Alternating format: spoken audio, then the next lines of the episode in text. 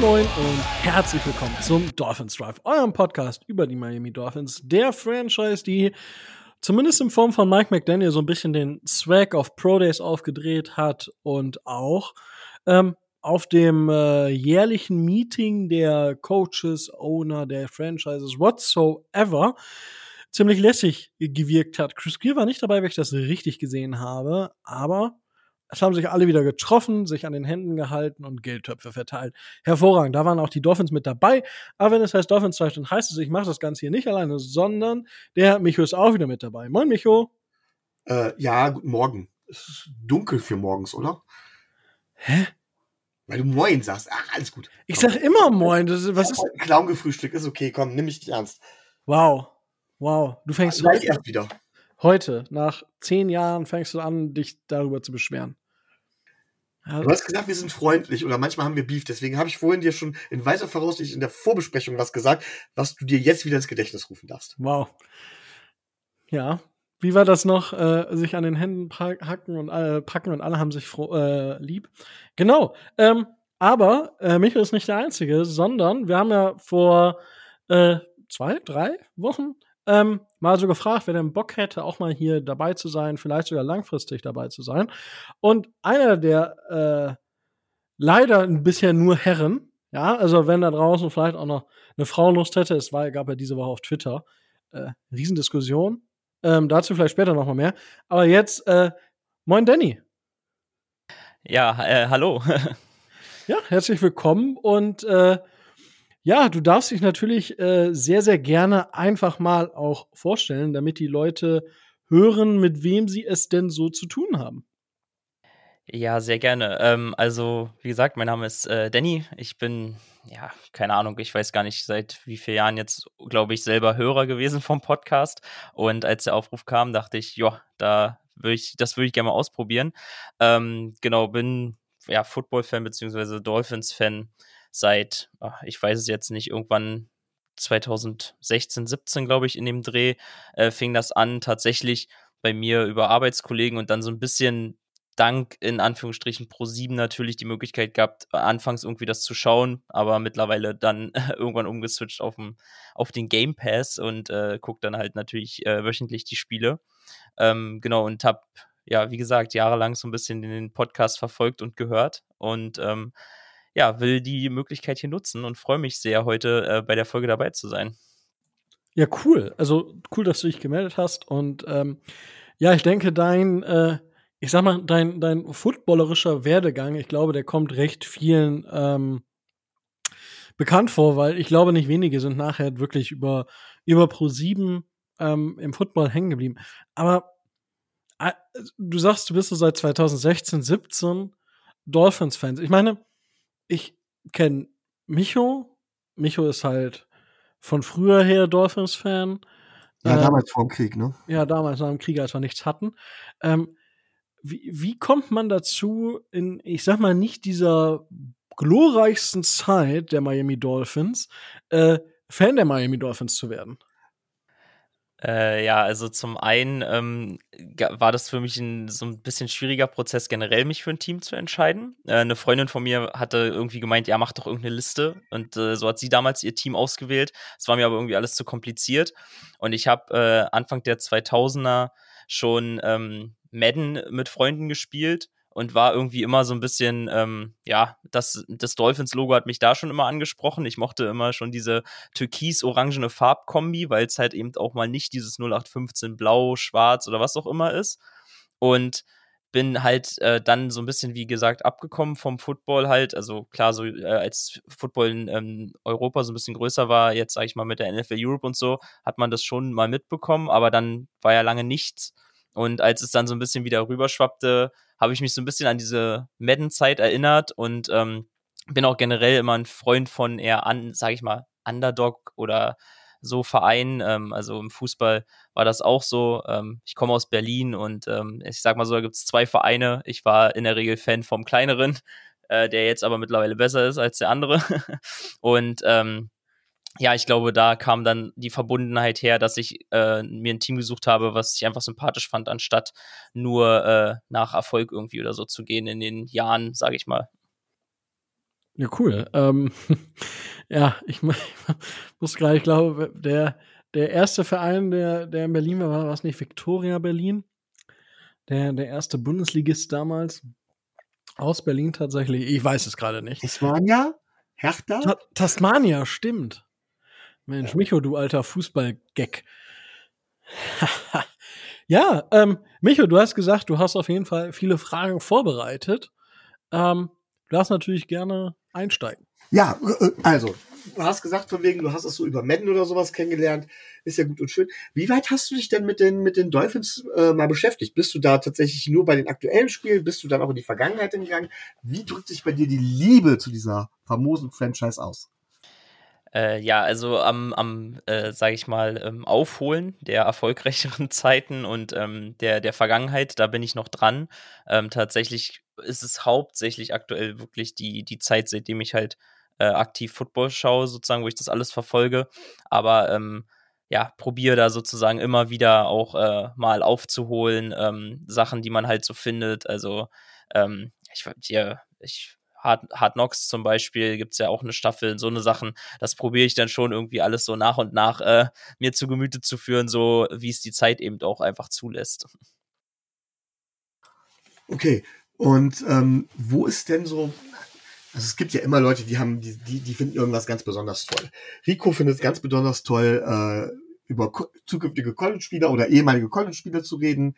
Äh, ich bin mehr so der, der Taktiker, Spielsystem-Typ. Tobi ist so der absolute GM und eigentlich geht es bei ihm nur um Kohle. Worum geht es bei dir? Was fasziniert dich an Football? Ähm, ja, also ich glaube, von den Themen äh, gibt es Sachen, die mich irgendwie so spartentechnisch alle so ein bisschen mit interessieren. Ähm, taktiktechnisch bin ich echt noch massiv am Aufholen, um da irgendwie so langsam endlich mal einen Überblick zu bekommen, aber nach Jahren habe ich den gefühlt immer noch nicht äh, bei manchen Themen. Ähm, und ich, also ja, die, die Faszination ist halt einfach dieser, dass dieser Sport einfach immer irgendwie die Möglichkeit besitzt, sich nochmal zu wenden. Also wie oft ich jetzt äh, Spiele verfolgt habe, wo ich dachte, okay, irgendwie zur Halbzeit äh, überlegst du schlafen zu gehen oder nicht und es äh, passiert so viel nochmal. Ähm, das ist, sind einfach Sachen, die hat man in anderen Sportarten, finde ich nicht. Und ähm, ja, daher kommt so ein bisschen die, diese Faszination, dass man sich das halt auch gerne zu unchristlichen Zeiten ähm, antut und danach mit wenig Schlaf äh, am nächsten Tag irgendwie seine Aufgaben erledigen muss. Wo, komm, wo kommst du denn her eigentlich? Ähm, Sport, also wie gesagt, aus, aus kannst Berlin. Du gerne sagen, wo du von welcher Sportart du kommst. So, du kannst ja. auch gerne sagen, aus von welchem Ort du herkommst. Beides halte ich für akzeptabel. ähm, also genau, wohnortstechnisch, äh, wie gesagt, Berlin und sporttechnisch ähm, tatsächlich früher klassisch halt Fußball ähm, gewesen, aber generell schon immer Sport interessiert. Also, ähm, keine Ahnung, ich habe Handball geschaut, ich habe irgendwie ganz viele Jahre oder tue es auch immer noch gerne Darts geschaut. Ähm, durch, mein, durch meinen Vater Snooker. Also irgendwie war es immer so ein Thema, dass ich mich mit allen möglichen Sportarten beschäftigt habe und bin selber auch Randsportart Ausüber, sage ich mal. Ähm, ich spiele tatsächlich ähm, Quidditch, das äh, aus Harry Potter. Davon gibt es eine Realumsetzung und ähm, ja, da bin ich dann, sage ich mal, selber sportlich beheimatet. Wow, also ich bin äh, und da kriege ich jetzt direkt böse Seitenblicke von meiner Freundin. Äh, ich bin ja absoluter Harry Potter-Hasser, aber trotzdem, man muss mir jetzt mal erklären, wie funktioniert Quidditch? Also ich weiß, was es ist, ich habe die Bücher gelesen, ich habe die Filme gesehen. Ähm, wie funktioniert wow. das denn? Wow, Micho, wow. Du, wie, wie, wow. Ich glaube es gar nicht. Ich, all die Jahre habe ich so ein Vertrauen zu dir aufgebaut und jetzt sagst du, du bist ein absoluter Harry Potter-Hasser? Ach, den kenne ich. Ich finde das fürchterlich. Ich, äh, ja, ich habe alle Bücher gelesen, tatsächlich. Ähm, ich habe auch die Filme gesehen, ähm, die mir dementsprechend nicht gut gefallen haben. Und ja, ich bin absolut nicht. Also, wenn ich überhaupt jemanden von Harry Potter gut fand, dann wären das Hermine oder Voldemort. Nein, diese Dumpfbacke, Boah, ich verstehe nicht, warum die nicht schon nach fünf Minuten draufgegangen ist, aber ist egal. Wie funktioniert Quinn? Weil Quinn ist eigentlich ein cooles Spiel, das muss ich zugeben. What the fuck? Das, äh, ich glaube, das ist die weirdeste Kombination, die ich je gehört habe. Puh, okay. Ja, äh, Entschuldige. wow, das hatte ich auch lange nicht mehr. Ähm, ja, aber äh, Danny, äh, dann erklär mich mal, wie spielt man Quidditch? Ähm, ja, also grob umrissen ist es eine Mischung aus äh, Völkerball, Rugby und Handball, wenn man so möchte. Ähm, es ist ein gemischtgeschlechtlicher Sport, das heißt, ähm, ja, Männer, Frauen etc., als was man sich auch sieht, ähm, können halt da mitspielen. Und äh, ansonsten ist es grob orientiert an dem, wie man es, sage ich mal, aus der Buchvorlage kennt. Und die klassische Frage, die ich mal vorwegnehme, äh, wie funktioniert das mit dem goldenen Schnatz? Ähm, wir haben natürlich keinen Ball, der da irgendwie fliegt oder eine Drohne oder so, sondern das ist eine unbeteiligte Person aus dem Schiedsrichterteam. Äh, die kriegt eine kurze Hose an, an der hinten eine Socke befestigt ist, in der ein Tennisball drin ist. Und dann geht es darum, ihm diese Socke zu klauen. Und im Gegensatz zum Harry Potter-Spiel äh, sozusagen zählt der Ball bei uns halt auch deutlich ähm, weniger, nämlich nur 30 Punkte. Ähm, genau. Und äh, um mal so ein bisschen noch äh, zu sagen, wie groß der Sport vielleicht in Deutschland ist, das sind irgendwie 34 Teams aktuell und äh, so ein bisschen mehr als 1200 Leute, die das so betreiben. Und es gibt tatsächlich Welt- und Europameisterschaften in diesem, in dem Bereich. Verrückt. Es hört sich ja so ein bisschen nach Flag Football an, wenn ich ehrlich bin. Der goldene Schnatz, ja. Genau. Genau, ja, der, der Part ja. Ähm, und beim Rest, wie gesagt, die, also Tore etc. sind, sage ich mal, so ein bisschen aus dem Handballbereich. Körperkontaktregeln kommen eher aus dem Rugby-Bereich. Ähm, wir haben jetzt da keine Schutzkleidung wie jetzt beim Football. Ähm, und ja, genau. Aber es gibt jetzt keinen, der einen mit einem einfach mal so einen rüberzieht, ne? Äh, nee, nee, bei, ähm, die Klatscher, also sind bei uns, sind es Dodgebälle, ähm, daher dieser Völkerball-Aspekt so ein bisschen. Ähm, und davon gibt es halt auch drei anstatt nur zwei. Und dann ist das Ziel halt, ähm, also ich spiele selber halt im Beater und das Ziel da ist es halt, ich werfe jemanden ab mit diesem ähm, Dodgeball und wenn der abgeworfen ist, muss er sozusagen kurzzeitig vom Besen absteigen und ist halt ähm, theoretisch ausgenockt, läuft zu seinen eigenen Ringen zurück, tippt an und darf dann halt wieder am Spiel teilnehmen. Hm. Ähm, dann die Frage, wie erfolgreich bist du dabei bei dem, beim Quidditch? Ähm, also ich hatte ein paar Jahre jetzt äh, mein eigenes Team gegründet gehabt hier in Berlin. Dann, dadurch hatten wir auch zwei Teams in Berlin. Das hat sich jetzt leider aber aufgelöst. Uns hat Corona tatsächlich mitgliedertechnisch ein bisschen stark geschwächt gehabt. Und dann ähm, bin ich jetzt zum anderen Berliner Team gewechselt, war letzte Saison im Entwicklungsteam gewesen. Das ist also so ein deutschlandweites Team, wo es darum geht, halt Leute so ein bisschen zu fördern in Richtung vielleicht mal Nationalmannschaft. Ähm, aber ich glaube, davon bin ich auf jeden Fall noch ein bisschen entfernt, weil dieses Jahr konzentriere ich mich jetzt halt auf den Teamwechsel und auf die Vereinsebene da sozusagen. Ähm, genau. Also für die Nazio hat es noch nicht gereicht. Ja, nice. Ja. Äh, Micho. Ähm, Drico, du darfst gerne. Ich habe noch, ich habe hier noch Fragen. Also, ja, dann hau doch raus. Gut, Danny. Gehen wir wieder zurück zum Football. Ja, da ist ja bekanntlich kein Harry Schrotter, der da äh, mitspielt. Wer ist denn dein aktueller Lieblingsspieler? Boah, schwierige Frage. Ich glaube, ich bin tatsächlich auf jeden Fall eher der Defense-Seite so ein bisschen ähm, zugetan. Ähm, aktuell, glaube ich, so aus dem, aus dem aktuellen Kader würde ich sagen, Jevon Holland und Jane Phillips sind so ein bisschen so die Lieblinge, glaube ich. Ähm, liegt einfach daran, ich habe damals mit ähm, über Alonso so ein bisschen auch so diese Leidenschaft äh, nochmal für die Defense-Seite so ein bisschen mehr ähm, gesehen gehabt, weil ich einfach dieses radikal böse Umtackeln manchmal halt doch liebe und ähm, ja, da dann halt eher so ein bisschen drauf gucke, anstatt jetzt vielleicht nur auf, auf die Wide Receiver oder so. Und All-Time? Eieieiei. Darfst, du darfst auch ruhig bekannte Namen nennen. ja, nee, ich, glaub, ich glaube, wie gesagt, für mich so All-Time, beziehungsweise wenn man es jetzt älter sieht, ist es für mich äh, Kiko Alonso, einfach weil ich, wie gesagt, ihn auch so ein bisschen als Spielertypen mochte. Ich mag halt auch so ein bisschen eher die Leute, die Charaktere, die, sag ich mal, so ein bisschen outgoing auf dem Feld sind, als jetzt vielleicht äh, nur so ein bisschen Dienst nach Vorschrift zu machen, sage ich jetzt mal so. Ja, das ist auf jeden Fall nicht eine Antwort, die man so häufig hört, Micho.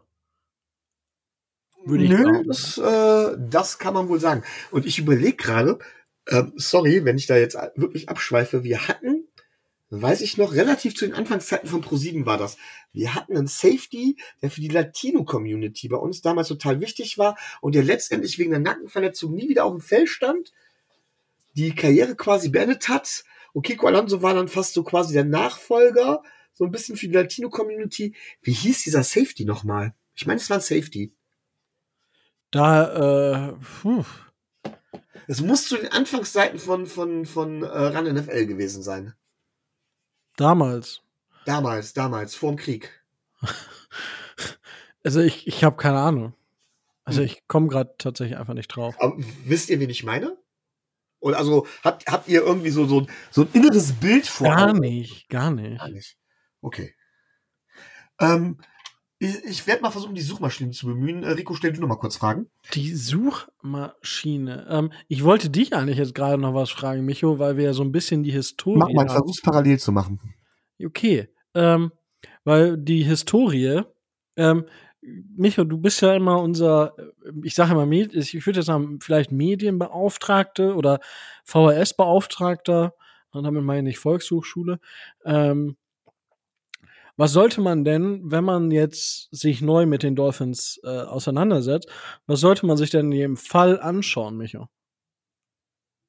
Ähm, was meinst du? Meinst du mit, mit, mit, mit alten Spielen oder sowas? Sowas oder hast du irgendwelche Filme oder sowas? Filme gibt Filme gibt's natürlich immer. Ich habe jetzt zuletzt allerdings keine gesehen, muss ich ganz klar sagen. Ähm, und zwar, ähm, ja gut, lohnt sich natürlich immer Any Given Sunday. Ich weiß nicht, wer den nicht gesehen hat. Den hast du wahrscheinlich gesehen, Rico, oder? Welchen? Any Given, Any Given Sunday, an jedem Ja, verdammten Sonntag. gut. Gut, ne? Der Klassiker, nicht umsonst Oscar prämiert, spielt auch in Miami. Ähm, aber wenn man, also da würde ich tatsächlich sagen, ja, es, es gibt, es gibt einiges an Filmen, aber speziell zu Miami Dolphins fällt mir jetzt tatsächlich relativ wenig ein, wenn ich ehrlich bin. Klar, Spiele gibt's ein paar Klassikerspiele, ne? Ähm, hier, äh, Fake Spike ist ganz bekannt, natürlich. Äh, man sollte sich den Super Bowl von 72 angeguckt haben, solche Geschichten. Aber ähm, es gibt auch ein paar Spiele, vor allen Dingen gegen die Bills auch, ähm, zu den Zeiten, als die Bills ganz groß waren, oftmals, oder auch gegen die Patriots in den 90ern, äh, wo man sich richtig heftig betteln konnte. Auch die lohnen sich. Das wäre das, was ich so sage, wenn man da dran kommt. Das ist so das Erste. War es das, worauf du hinaus wolltest? Ich dachte, ich frage dich einfach, weil du dich ja immer damit frönst und äh, dann kann ich dich auch damit mal äh, da einfach. Ja, also wenn du, wenn du einen unbedingten Filmtipps brauchst, ähm, gut, Any Given Sunday hast du gesehen. Ähm, Remember the Titans hast du gesehen? ich glaube schon, aber ist schon ewig her. Also der lohnt sich in jedem Fall auch. Dann, jetzt muss ich gerade tatsächlich überlegen, es gibt den Film ähm, mit dem, wo dieses komplette, Helden aus der zweiten Reihe? Wo das komplette Team bei einem Flugzeugabsturz stirbt. Nee, das ist. Nein, das ist nicht der Film um Shane Falco. Nein, nein, nein, nein, nein, ach, Nein, ähm, Helden aus der zweiten Reihe, äh, The Replacement. Ja, was ich sonst noch gesagt hätte, bevor wir jetzt in die Filmkategorien abtreten. Ähm, A Football Life. Ich weiß nicht, Danny, hast, hast du die, äh, kennst du A Football Life? Also die, die Serie sozusagen, die so ein bisschen von der NFL aufbereitet ist? Äh, tatsächlich habe ich die noch nicht gesehen. Also da muss ich sagen, das werde ich mir aufschreiben und die Bildungslücke füllen. Sehr, sehr gut. Die haben ähm, verschiedenste ähm, Geschichten äh, gemacht, unter anderem auch von Don Schuler, ähm, von äh, Dan Marino. Das hat mir so ein bisschen das Herz zerrissen, eine Szene. Ähm, aber gut, äh, das weiß auch jeder wieso. Und äh, ich glaube, die haben jetzt auch mal noch eins über die 72er Dolphins gemacht. Also für alle Dolphins-Fans da draußen auf jeden Fall. Ähm, Gibt es da also viele Geschichten, die man sich dort ähm, geben kann. Und da gibt's auch, also die verschiedensten, ähm, die verschiedensten Legenden, sei es, weil sie ja, vielleicht nicht die beste Karriere hatten, wie zum Beispiel ein Tim Tebow, über den es das auch gibt, aber auch über absolute Legenden wie Ray Lewis, Daryl Reeves, ähm, Warren Sapp, Vince Lombardi, äh, Jerry Rice, Bill Postles ähm, und so weiter und so fort. Ricky Williams gibt's auch, ja, also haben wir noch einen gefunden. Ähm, über Larry Zonka ähm, auch mit den Kollegen äh, Click and Morris. Also da gibt es durchaus einige der Sachen, die man auch noch sich anschauen kann tatsächlich. Ähm, genau, das, das wollte ich dazu noch sagen. Das ist auf jeden Fall, habe ich mir ganz gerne mal reingeschaut, wo ich so ein bisschen tiefer in die NFL eingestiegen bin. Ähm, das dazu.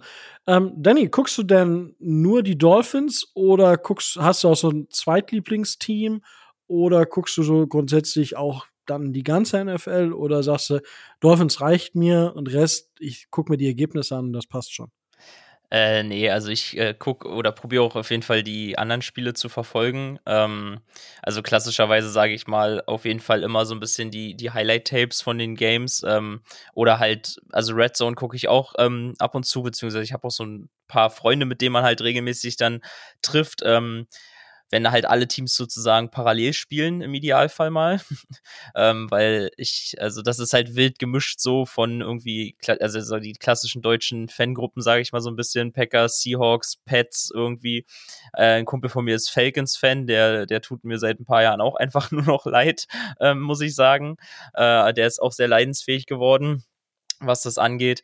Ähm, genau, aber so jetzt ein unbedingt favorisiertes zweites Team habe ich eigentlich nicht unbedingt, aber äh, ich gucke auf jeden Fall ähm, auch drumherum und nicht, nicht nur rein die Dolphins. Aber am, äh, ich muss sagen, ich finde Red Zone manchmal ein bisschen zu anstrengend, irgendwie mit neuen Bildschirmen so im Mini-Format. Deswegen gucke ich halt gerne die Einzelspiele und die, die interessanten Spiele eher im, im Nachhinein nochmal so ein bisschen rein.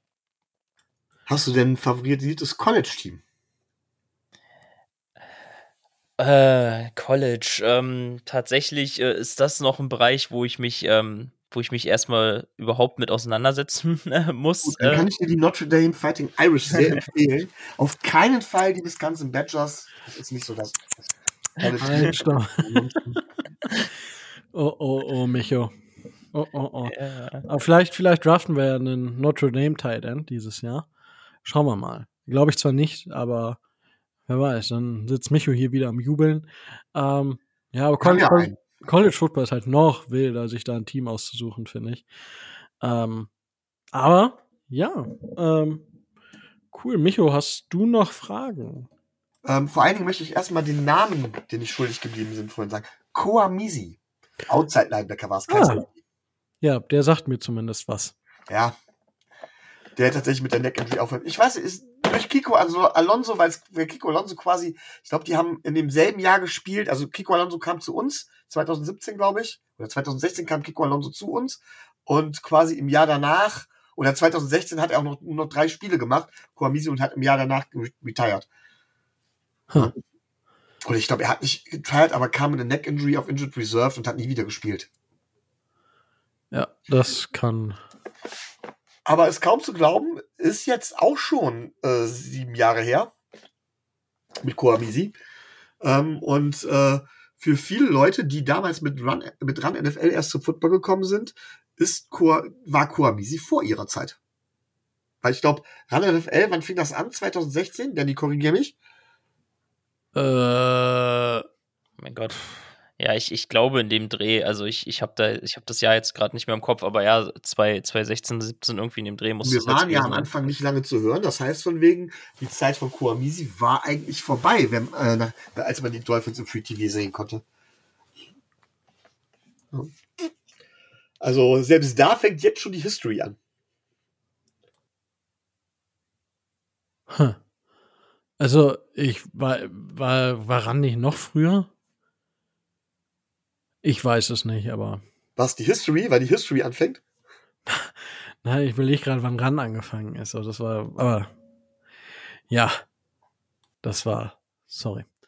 Ähm, ja, gut, jetzt hast du mir ein Konzept gebracht, Micho. Ähm, Schön, dass mir sowas noch gelingt. Ja, nach all den Jahren. Oh. Ähm, gut. Gibt's noch weiteres? Ich höre nicht, Micho ich würde sagen, komm, lassen wir es jetzt erstmal. Erstmal, du überlegst dir gerade noch ein paar. Im, im, im Laufe, des, im Laufe der, der Aufnahme, heute wird die Folge ja nicht so lang, ähm, kommen wir mit Sicherheit dazu, dass ich noch die eine oder andere Frage einstreuen und stellen kann.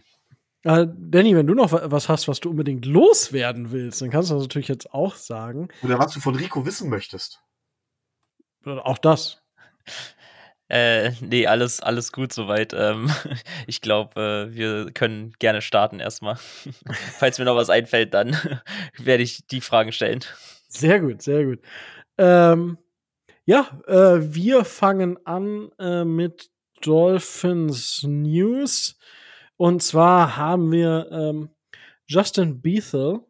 Ähm, Micho, du darfst mich gleich natürlich korrigieren, wenn du meinst, es wird anders ausgesprochen. Den haben wir verlängert und zwar mit einem Einjahresvertrag über 1,31 Millionen. Micho, was hältst du davon? Äh, ich find's gut. Ist ein guter Mann für die Tiefe. Man kann halt nicht überall Top-Leute haben. Und nicht jeder, den man für die Tiefe holt, ist direkt ein Camp-Buddy oder sowas. Ähm, die spielen halt nur wenig Snaps. Ich würde gleich tatsächlich mal nachgucken, wie viel, wie viel er letztendlich gespielt hat. Aber in meinen Augen macht es tatsächlich schlicht und ergreifend Sinn, ähm, so einen Spieler im Roster zu haben, der auch mal dafür sorgt, dass unsere anderen Secondary Player einfach mal Luft holen können. Und ähm, naja, er ist nicht immer unbedingt automatisch der Schwachpunkt. Ähm, er spielt vielleicht nicht konstant auf dem hohen Niveau, aber immer für zwei, drei Snaps, während dann zum Beispiel eine Xavier Howard oder dann Jalen Ramsey Luft holen kann, ist er vielleicht ganz gut. Und bei diesem Austausch merkt man das vielleicht nicht unbedingt direkt als Quarterback. Also die schlechteren Quarterbacks merken es nicht, auch die schlechteren Coaches nicht unbedingt und attackieren dann auch nicht unbedingt. Und ähm, im normalen Verlauf, wenn er nicht ganz auch noch ganz gezielt attackiert wird oder sowas, mit, äh, mit Playdesigns oder sowas, ist das ein durchaus solider Cornerback. Von daher ist okay. Okay, Danny, sagt dir Justin Bethel was? Äh, ja, natürlich. Ähm, aber es, also ich es muss sagen, ich finde es halt ein klassisches ähm, Signing für die Tiefe, vor allen Dingen, nachdem man ja auch letzte Saison mit den Verletzungen so böse geplagt war. Ähm, das ist einfach schon sinnvoll, sich da möglichst breit aufzustellen. Und wie mich auch gesagt hat, ähm, gerade diese, die Pausen für die, sag ich mal, A-Line-Ups ähm, ist halt auch wichtig. Und äh, von daher glaube ich, ein verständliches, aber auch äh, günst, relativ günstiges Signing für ein Jahr. Ja, sehe ich ähnlich. Also ich ähm, gut 176 Spiele hat er gemacht im Laufe seiner Karriere. Also auch jetzt nicht unerfahren, ne? Was? Sehe ich das gerade richtig? Games played, ja. 176 im Laufe seiner Karriere. Seit 12, 2012 in der NFL. Wow. Also ja, ich habe gerade seine Hat in Arizona lange Zeit Starter gespielt. Ja, gut, er war zwei Jahre Starter. Ich weiß nicht, ob er dann verletzt war tatsächlich. In New England meinst du? Nein, auch in Arizona. In Arizona hat er zumindest die ersten fünf Jahre seiner Karriere 16 Spiele pro Saison gemacht. Ja, Special Teams. Ja, ja gut. Also er hat, ja. er, er hat 2013 einen Defensive, Snaps äh, Defensive Snap gesehen. Ja gut, ich habe keinen Snap Count, ich habe einen Toten jetzt gerade auf die Stelle gefunden. Ja, nee, er hat insgesamt in seiner Karriere 1500 Snaps gespielt. Okay. Ähm, ist jetzt nicht das meiste für die Anzahl an Spielen, das muss man schon mal hervorheben. Hat aber letzte Saison bei uns tatsächlich 125 Snaps gespielt. Das war kein Feuerwerk, aber wie ihr da schon gesagt habt, für die Tiefe ist das sicherlich nicht verkehrt und dadurch, dass wir ja ein anderes Scheme aufbauen werden, nicht mehr so viel Man, also nur vereinzelt auf Man setzen werden, ähm, denke ich, ist das definitiv ein Signing auch für die Tiefe. Der gute Mann wird ja dann im Juni auch schon 33 Jahre alt. Also ist einfach ein Spieler auch mit viel Erfahrung und bringt dort wahrscheinlich dem Lockerroom dann einfach auch noch mal so ein bisschen bisschen Ruhe und Stabilität, wenn dann wieder alles drunter und drüber geht, der sich da hinstellen kann. Und ähm, ja, hat letzte Saison auch auf Safety noch ein paar Snaps gesehen. Ähm, also er ist versatil einsetzbar, so kann man das vielleicht sagen. Ähm, aber natürlich jetzt kein, kein Überniveau, wie man sich vielleicht wünscht, aber für 1,1 bis 1,3 Millionen kann man jetzt auch kein Jalen Ramsey erwarten, wenn man realistisch ist. Und dementsprechend ist es definitiv ein gutes Signing für die Tiefe und ähm, es sichert die Dolphins im Katastrophenfall ab. Damit haben wir die News für die Dolphins auch abgehakt und dann würde ich so ein bisschen in die News reingehen äh, rund um die NFL, weil es gab wieder ähm, Regeländerungen und so weiter. Da war jetzt nicht so viel bei, wo ich sage, oh mein Gott, das stellt jetzt alles auf den Kopf. Ein paar interessante Sachen sind da vielleicht doch dabei. Am wichtigsten ist natürlich, dass Spieler jetzt die Nummer 0 tragen dürfen. Ja, weil im College gibt's das auch. Ähm, dementsprechend wird es jetzt vielleicht auch Spieler geben, die mit der 0 auflaufen. Ähm, ja, weiß ich nicht. Tangiert mich jetzt eher nicht so diese Nummer. Weiß nicht, Danny, was sagst du dazu? Nummer 0, voll cool oder sagst du eher, ist, ist okay? Ich, ich würde eher sagen, ist okay, ist halt eine Nummer mehr. Ähm, so wie man es ein bisschen über Twitter heute mitbekommen hat, ist scheinbar Jevin Holland äh, da sehr heiß drauf, weil er hat irgendwie direkt auf Twitter gepostet, nachdem das bekannt war, eben die Null. Eventuell wechselt er, sage ich mal, die Nummer. Aber ja, ob jetzt Null oder, weiß ich nicht, andere Nummer ist jetzt, glaube ich, nicht ganz so ausschlaggebend. Ähm, ja, wundert mich bei, bei äh, Jevin Holland tatsächlich, äh, weil der am College nicht die Null hatte, ähm, sondern die 8. Wäre verrückt, wenn der wechselt. Ich denke, es wird auf jeden Fall einige geben, die wechseln, weil sie am College die Null hatten. Micho, ähm, Trikot Nummer 0, das, war das auch so dein Trikot damals beim, beim Handball? Nein, tatsächlich nicht. Ähm, ich hatte die 7. Aber ähm, ich finde es gar nicht so, ja, wie soll ich sagen, unwichtig.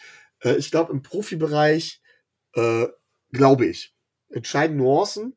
Und Nuancen sind halt eben auch, wie sich jemand fühlt. Sportler sind oftmals abergläubisch. Und wenn es einigen hilft, dann diese Nummer halt eben zu haben.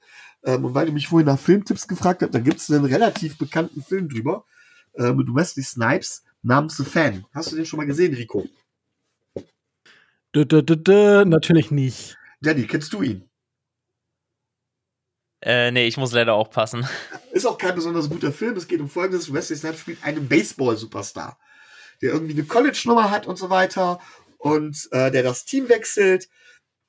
Und da hat ein Spieler aber schon seine Nummer und erlaubt ihm einfach nicht, ähm, also sagt von wegen, okay, ich will hier, ich glaube, zwei Millionen, drei Millionen, keine Ahnung, auf jeden Fall eine utopische Summe haben, damit die Nummer abgegeben wird. Und ich meine, so Deals kennt man ja auch irgendwo aus der NFL. Und letztendlich weigert sich aber Wesley Snipes und trägt dann seine alte College-Nummer unter seinem Trikot, spielt aber wirklich scheiße. Und äh, wird auch mal ausgebuht und so weiter, ist halt sein Geld nicht wert.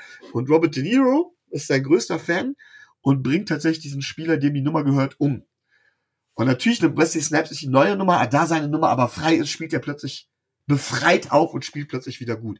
Und äh, so sehr das auch ein Thriller ist, der Film ist auch allerhöchstens mittelmäßig, glaube ich tatsächlich, dass es Spieler gibt, die äh, denen das irgendwie so noch so eine Nuance gibt. Einfach weil die sich dementsprechend gut fühlen, wenn sie abergläubisch sind. Aber wirklich äh, jetzt was, äh, was Entscheidendes wird es wohl nicht sein. Verrückt. Aber äh, ich glaube, den einzigen Baseball. Ne, ich kenne tatsächlich, glaube ich, zwei Baseball-Filme. Ähm, einmal ist, heißt der Wild Thing?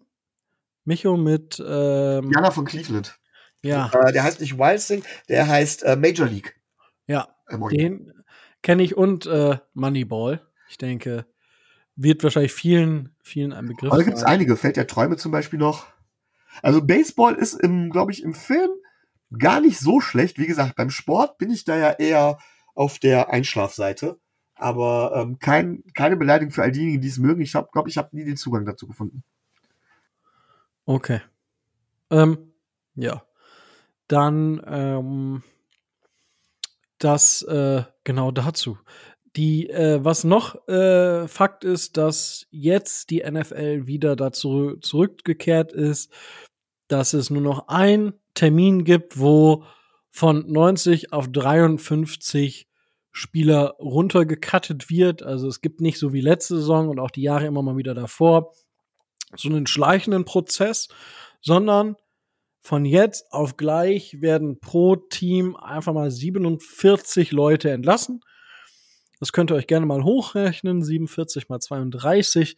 Dann gehen natürlich ein paar Spiele noch in die Practice Squads, aber trotzdem, das ist immer eine krasse Nummer. Und ähm, da, da freue ich mich tatsächlich überhaupt nicht drauf auf diesen Tag wieder, weil das ist immer so, man, man muss drüber reden, weil man hat den finalen Roster der, der Teams, aber es ist halt auch einfach gleichzeitig ein Tag, wo viele, viele Leute einfach arbeitslos werden, was halt verdammt uncool ist. Und ähm, ja, das ähm, dazu eine andere Regel, die nicht direkt was mit dem Football zu tun hat, sondern eher mit dem Injury Report ist.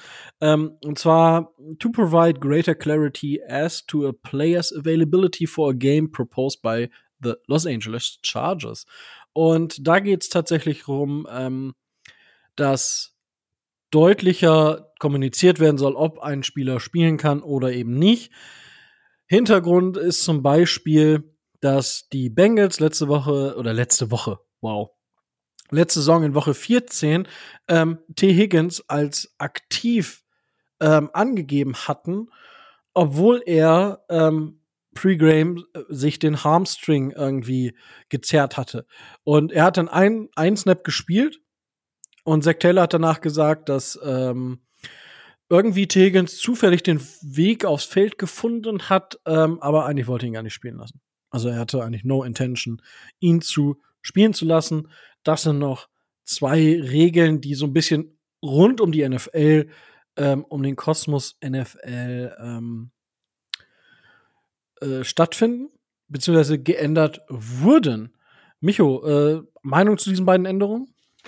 Also ich finde das gerade mit dieser, mit diesem, mit diesem Kommunizieren, das ist natürlich schon, ähm, gibt es ja eigentlich in der NFL schon länger. Und es gibt, Bill Belichick ist dafür ja ganz bekannt gewesen, auch äh, dass, dass vor den Spielen immer sehr ein Geheimnis draus gemacht wird, wie weit ist der Spieler, wir lassen ihn nur reduziert trainieren und so weiter und so fort. Das ist ja schon eine zusätzliche taktische Komponente. Die entscheidet sich zwar nicht direkt auf dem Spielfeld, aber halt eben in der Spielvorbereitung.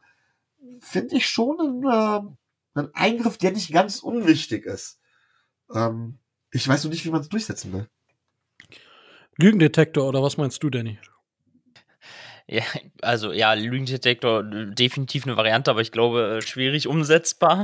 Äh, vor allen Dingen auch, äh, wie viel Personal willst du dafür noch benutzen dann? Äh, nee, aber ich, also muss mich oder auch recht geben. Es ist ein taktisches Mittel, definitiv, ähm, was halt genutzt wird. Und umso länger du jetzt, sage ich mal, herauszögerst, ähm, zu sagen, spielt ein Spieler oder nicht, es beeinflusst die gesamte Woche in der Vorbereitung. Also ja, ähm, es ist, es, wir dürfen gespannt sein, was da wahrscheinlich passiert, äh, wie sie sich das äh, einfallen lassen, äh, ob es da irgendwelche Deadlines gibt oder ja, keine Ahnung, Mitarbeiter der NFL, die das dann irgendwie nochmal über, extra überprüfen müssen. Mal schauen mal. Ähm, aber das sind, das, das sind die Änderungen jetzt. Ich finde aber tatsächlich die Änderungen, die nicht stattgefunden haben, die abgelehnt wurden, deutlich interessanter. Und zwar die vielleicht nicht so groß diskutierbare Sache ist, ähm, man, die äh, Rams haben eingebracht, dass man ähm, Roughing the Passer als äh, reviewable Call einführt. Äh, Micho, ja, Micho. Wow. Äh, nach der letzten Saison ist das durchaus verständlich, oder nicht? Aber die Teams haben auf jeden Fall dagegen gestimmt. Äh, roughing the Passer, reviewable Call. Äh, die Frage ist, in welche Richtung. Also wirklich, ähm, sie ändern die Regel ja nicht. Sie ändern die Regel ja nicht und die Regel finde ich ja so unmöglich.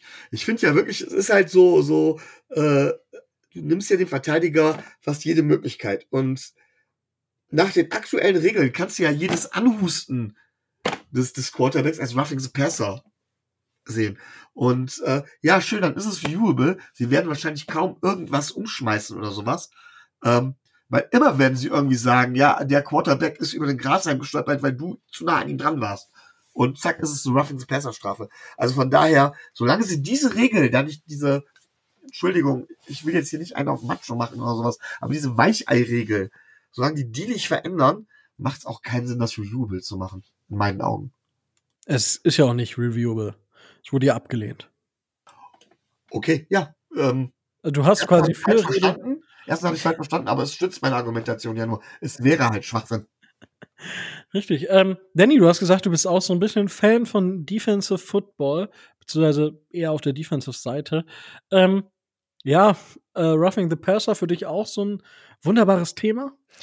Äh, ja, also es ist, finde ich, eine Regel und auch eine Auslegung jedes Mal in den Spielen, die teilweise einfach keinen Sinn ergibt. Manchmal hat man das Gefühl. Also bei der einen Sache, wie Micho sagt, ist äh, gefühlt, äh, hat man ihn angehustet und es ist, äh, es wird gecallt. In anderen Situationen wird es irgendwie nicht, ge nicht gepfiffen. Ähm, also ich finde, äh, ich komme mit dieser Regel noch nicht so wirklich ganz klar, weil sich irgendwie scheinbar die Referees auch alle nicht so wirklich einig sind manchmal. Und ähm, finde es halt aber auch schade, dass man halt gefühlt jede Möglichkeit irgendwie wegnimmt, da wirklich mit dem Körper, sage ich mal, reinzugehen, beziehungsweise halt, äh, ja, also frage ich mich technisch, wie soll der Spieler da noch irgendwann tackeln, äh, wenn man das halt immer weiter äh, reglementiert und äh, sagt, ja, da darf man nicht mehr drauffallen und was auch immer. Ja, da bin ich äh, komplett äh, bei dir. Die zweite Regel, die nicht übernommen wurde, wurde von den Eagles proposed und ich weiß nicht, ob ihr das mitgekriegt habt. In der XFL war das, glaube ich. Nach einem Touchdown konnte man an der eigenen 25 oder so zu einem vierten und 20 antreten, um im Ballbesitz zu bleiben. Wenn man den converted hat, ähm, ist man im Ballbesitz geblieben wenn nicht, haben die Spiel, hat das gegnerische Team dort den Ball bekommen. Das ist quasi ähm, das Gegenstück zu einem Onside-Kick. Danny, hättest du das begrüßt? 2020 anstatt Onside-Kick? Also ich glaube, die Wahrscheinlichkeit würde massiv steigen, das um, umzusetzen ins Positive, sage ich mal, für ein Team, weil ja, so die Onside-Kicks sind ja, sind ja doch ähm, ja, manchmal nicht das probateste Mittel, so wirklich, ähm, finde ich. Also, es wäre eine interessante Variante ähm, auf jeden Fall, aber es ist halt, glaube ich, aus NFL-Sicht natürlich so eine Sache, so eine großen Änderungen macht man, glaube ich, ungerne irgendwie aktuell. Und dementsprechend, ähm, ja, wahrscheinlich relativ klar gewesen, dass das abgelehnt wird. Ähm, Micho, siehst du das ähnlich? Ja, also ich finde, es macht das Ganze irgendwo wilder, äh, wenn man auf die Richtung geht. Ich finde das, eigentlich finde ich den Onside-Kick schon eine gute Möglichkeit. Das Problem ist halt, dass den Onside-Kick so entschärft haben, dadurch, dass man, dass die, äh, das kickende Team quasi stehen muss, ähm, dass die Chancen gegen Null tendieren. Ähm, das haben sie ja gemacht, um, Verletz aus, um Verletzungen vorzubeugen. Wie gesagt, ich will nicht irgendwie hier so tun, als sollte man Verletzungen verharmlosen oder sowas, aber ich sage immer noch, das ist mit Football ist immer noch ein Kollisionssport, da wird man das nicht ausschließen können. Und ähm, anstatt über solche Regeländerungen zu diskutieren, sollte man lieber darüber diskutieren, wie man die, das heißt mal, die Ausrüstung der Spieler noch sicherer macht, damit die wieder beim Onside-Kick anlaufen können. Weil das wäre dann für mich die sinnvollere Änderung. Okay, ähm, für, wäre es für dich eine sinnvolle Regeländerung ähm, gewesen, wenn man ähm, zum, zu der Regel aus dem Jahre 1991 zurückgekommen wäre, die 2011 äh, deaktiviert wurde, ähm, und zwar die Third Quarterback Rule, dass die Spieler oder die Teams, nicht die Spieler, die Teams einen dritten Quarterback, der nicht gegen den Team-Count zählt, ähm, einfach mit äh, sich umziehen lassen dürfen. Ja, und zwar, dass halt zum Beispiel im Falle der Dolphins ähm, nicht, also dieses Jahr dann sich Skylar Thompson, Mike White und Tour halt umziehen dürfen und nicht nur halt nur Tour und Mike White oder Skylar Thompson, je nachdem, wie es nachher läuft. Ähm, Micho, wäre das eine sinnvolle Ergänzung gewesen? Ähm, sie hätte uns zumindest in der letzten Saison geholfen. Ähm, ich persönlich finde aber nicht, nein. Ich finde genau, das ist es, was dann auch äh, gerade die Availability bei einem Quarterback nochmal richtig, richtig wichtig macht. Und ähm, ja, auch da, das gehört in eine vernünftige Kaderplanung hinein. Da habe ich auch ganz bewusst gesagt bei Tour. Ähm, und deswegen, nein, also da muss man sich schon entscheiden. Hat man einen verletzungsanfälligen Quarterback, muss man den dritten Quarterback mitnehmen. Ja. Ähm, So ist es einfach in meinen Augen. Das ist die Entscheidung, die man treffen muss und die man bei der Kaderplanung berücksichtigen muss. Ich finde es nicht gut, das zu ändern. Vor allen Dingen, wenn man bedenkt, ich meine, das ist jetzt kein großes Thema, aber dass Teams vielleicht tatsächlich schon seit Jahr, mehreren Jahren den Kader in die Richtung aufgebaut haben. Gut, ein Third String Quarterback ist jetzt nicht das, was die Kaderplanung massiv beeinflusst. Weiß ich auch. Ne? Aber es ist halt dann immer, hier und da etwas, womit man Teams, die langfristiger planen oder langfristiger bauen, tatsächlich wieder ein bisschen was, ja, erschwert. In kleinem Maßstab. Von daher, nein, fände ich nicht gut. Ja, gut, aber ich meine, manchmal hast du ja trotzdem so ein bisschen das Pech auf deiner Seite, wenn man sich zum Beispiel die 49ers im äh, NFC Championship Game anschaut. Ja, dann hast du halt Pech. Richtig. Okay. Okay, Danny, siehst du das genauso? Also ich glaube, es ist immer abhängig von der Situation, in der man es jetzt, sage ich mal, betrachtet. Also die 49ers im NFC Championship Game, die hätten sich darüber wahrscheinlich sehr gefreut. Ähm, genauso wie auch wir teilweise davon profitiert hätten letzte Saison ähm, aufgrund der Verletzungsanfälligkeiten. Ähm, ich sag, also ich, ich kenne halt die Regeln von früher nicht, deswegen weiß ich nicht, wie es damals so um das, sage ich mal, beeinflusst hat oder nicht. Aber ähm, ich hätte jetzt, ich hätte persönlich jetzt nichts gegen gehabt gegen die Regel, aber ähm, kann auch verstehen, dass man es nicht ändert. Also, ähm, wie Michael sagt, es gehört zur Kaderplanung dazu, aber ähm, ich glaube, in manchen Notsituationen wäre es deutlich hilfreicher, als wenn dann ja sich irgend, irgendwer dann auf einmal auf Quarterback stellen müsste und äh, ja, dann äh, da vielleicht das Spiel dadurch halt eben verloren geht.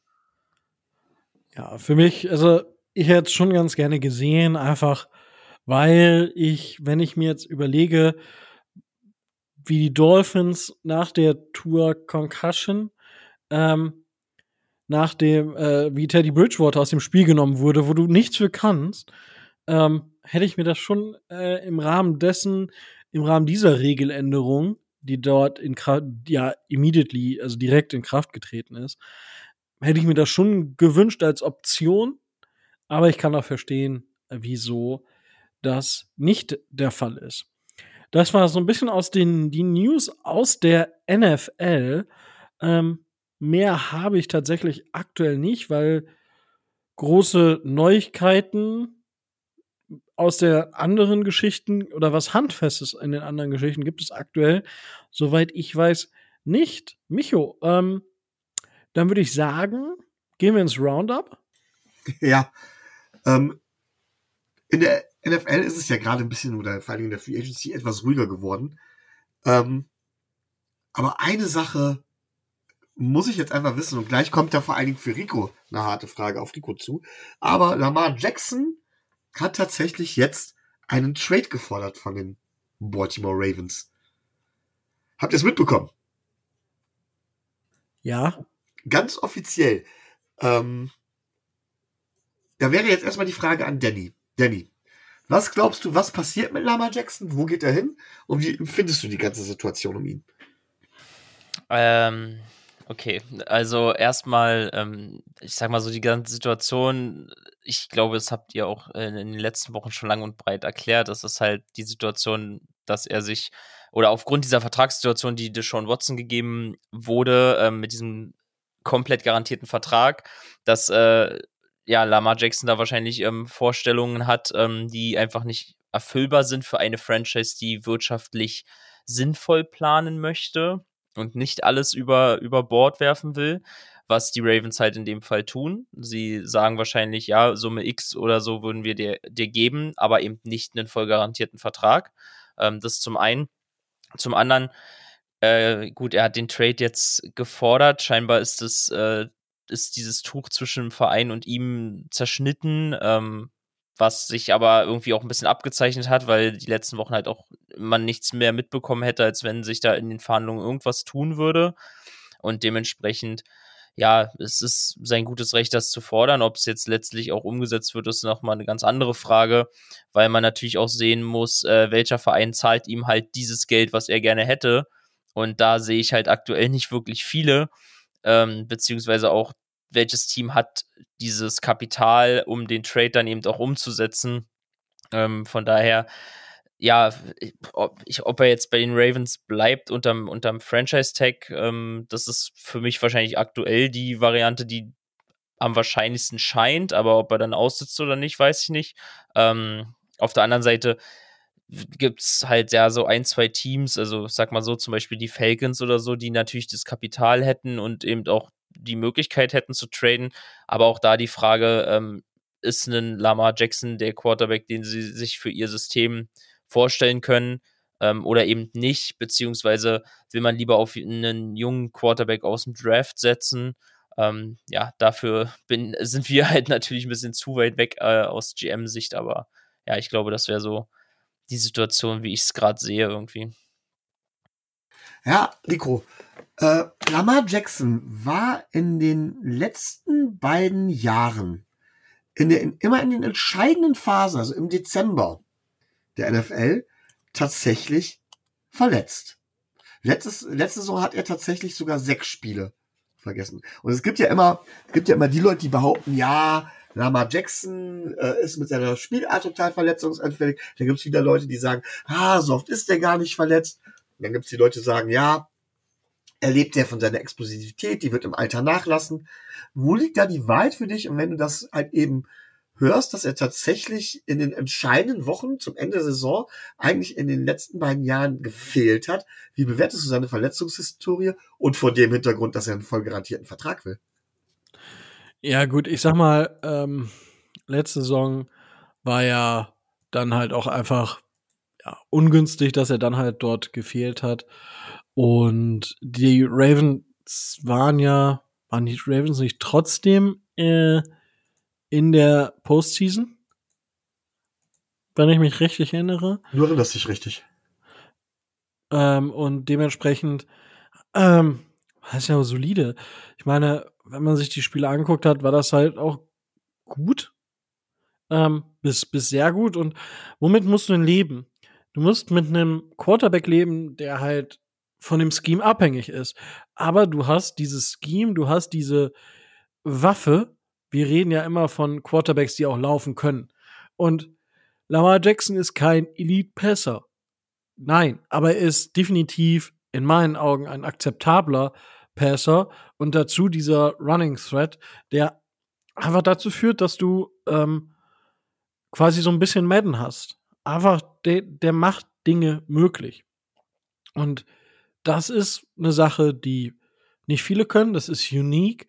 Du baust eine Offense, die um ihn aufgebaut wird. So, jetzt hat, hat er sich verletzt gehabt. Gut, passiert.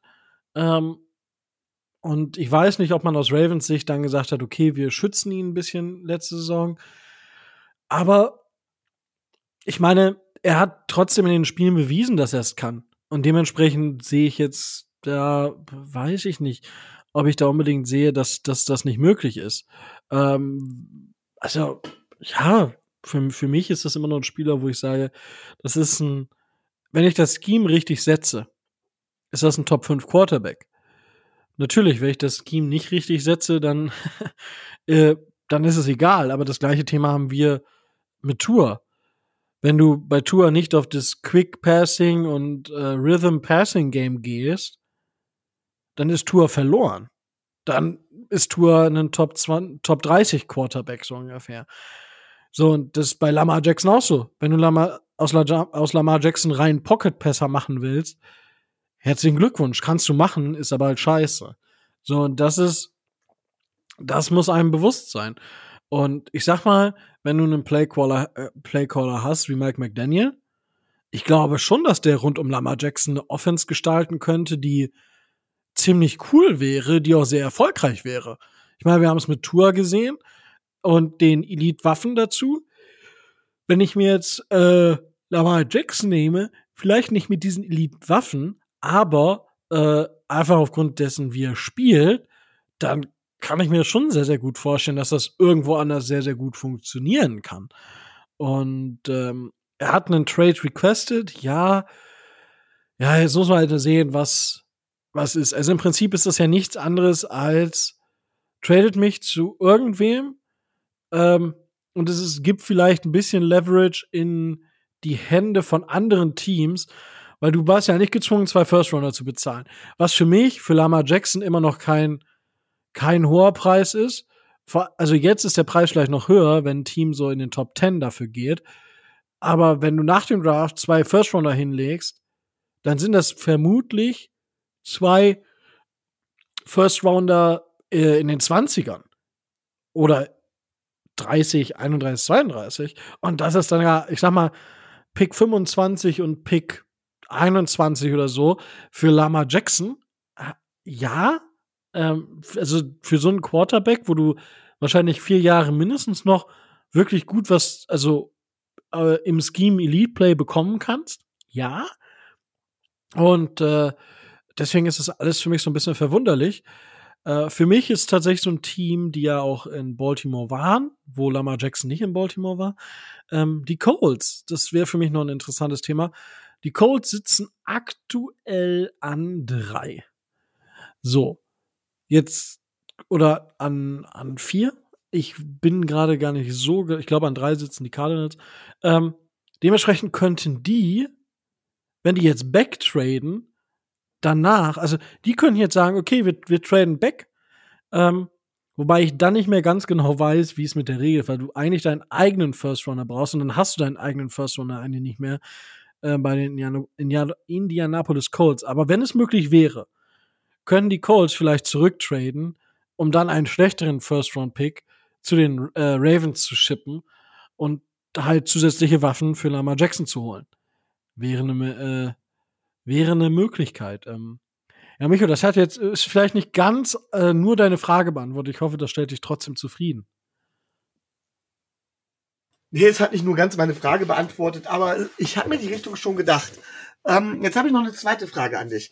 Ähm, du hast dich ja beim letzten Mal so ein bisschen echauffiert darüber, dass ich gesagt habe, Aaron Rodgers ist kein Top-Quarterback mehr.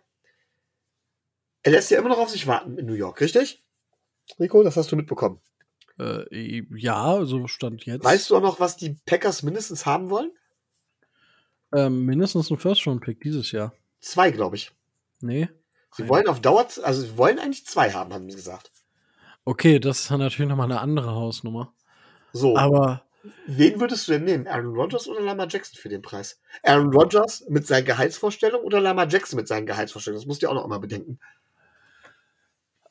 Also, ich, ah, ich bin jetzt nicht ganz so drin, was ich Aaron Rodgers bezahlen müsste, wenn ich für ihn trade. Das weiß ich nicht. Gemessen an dem, also an, mit dem Vertrag, weil ich nicht genau weiß, wie der Vertrag aussieht, wenn ich da für ihn trade, ähm, das müsste ich vielleicht gleich nochmal tun, würde ich vermutlich, wenn ich, ich gehe davon aus, dass ich ein super cleverer ähm, Typ bin, der offensiven Football coachen kann und äh, Mike McDaniel ist quasi so mein zweites Ich, dann würde ich definitiv wahrscheinlich für Lamar Jackson gehen. Ich rede anstelle der Jets. Okay, anstelle der Jets. Ja, anstelle der Jets würde ich mit Rogers gehen, weil Nathaniel Hackett ich, also ich bin kein Fan von Nathaniel Hackett. Der hat, die, der hat mit Rogers Erfolg gehabt und ist jetzt mit Russell Wilson gnadenlos gescheitert. Gnadenlos. Und ich ich, ja, Russell Wilson ist vielleicht nicht der Quarterback, der er damals war, als die Seahawks den Super Bowl gewonnen haben. Aber das, was da letzte Saison bei den Broncos abgegangen ist mit dem Team, was sie hatten, holy moly, das musst du, glaube ich, auch erstmal schaffen. Also, ich würde anstelle der Jets für Rodgers gehen, weil du hast Nathaniel Hackett und ich glaube nicht, dass du diese Offense hast, die du mit Lamar spielen müsstest, weil du müsstest dann die die Offense, Offensive Line auch wieder umbauen. Die müsste ultra dominant werden. Die Jets können, wenn alle gesund bleiben, eine gute Line haben, glaube ich. Aber in den letzten Jahren war das nicht so. Und dementsprechend wirst du mit Lamar Jackson unheimlich Probleme haben. Und ich glaube auch nicht, dass Nathaniel Hackett das hinbekommt, eine Offense zu schemen, die ihnen äh, Lamar Jackson äh, wirklich äh, wie, auf die, wie auf die Brust geschneidert ist. Ja, Danny, was hast du denn? Du hast als, als Jets, als Jets äh, Team die Wahl.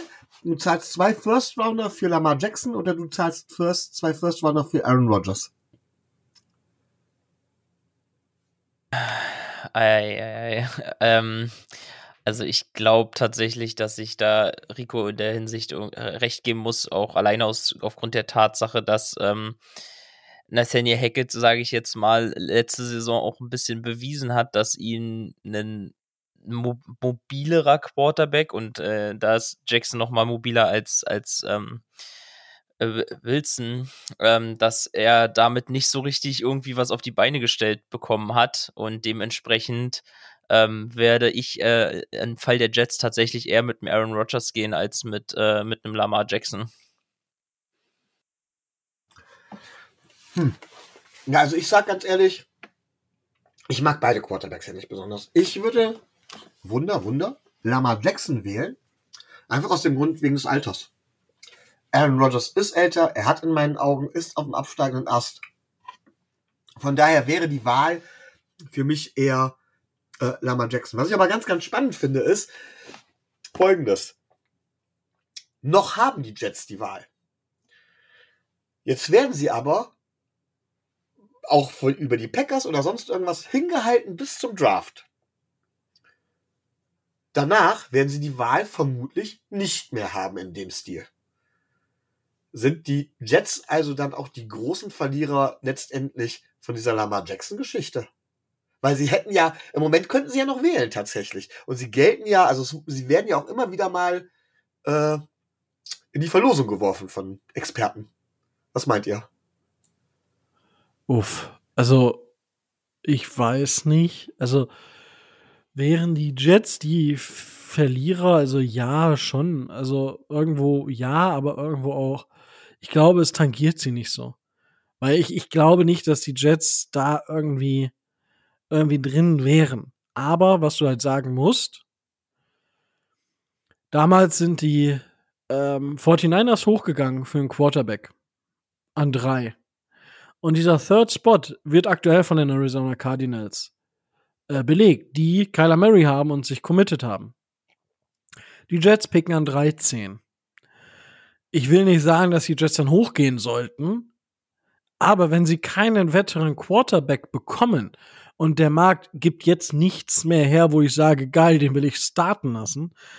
Und die Jets haben keinen Roster, mit dem sie sich erlauben können, jetzt schlechte Jahre zu haben, weil der Kader da, da auf, aufbaut, dass du jetzt langsam Quarterback in Play bekommst und nicht in zwei Jahren oder in ähm, drei Jahren erst diesen Quarterback hast, weil dann hast du die ganzen dicken Verträge von den guten Spielern, die du gedraftet hast.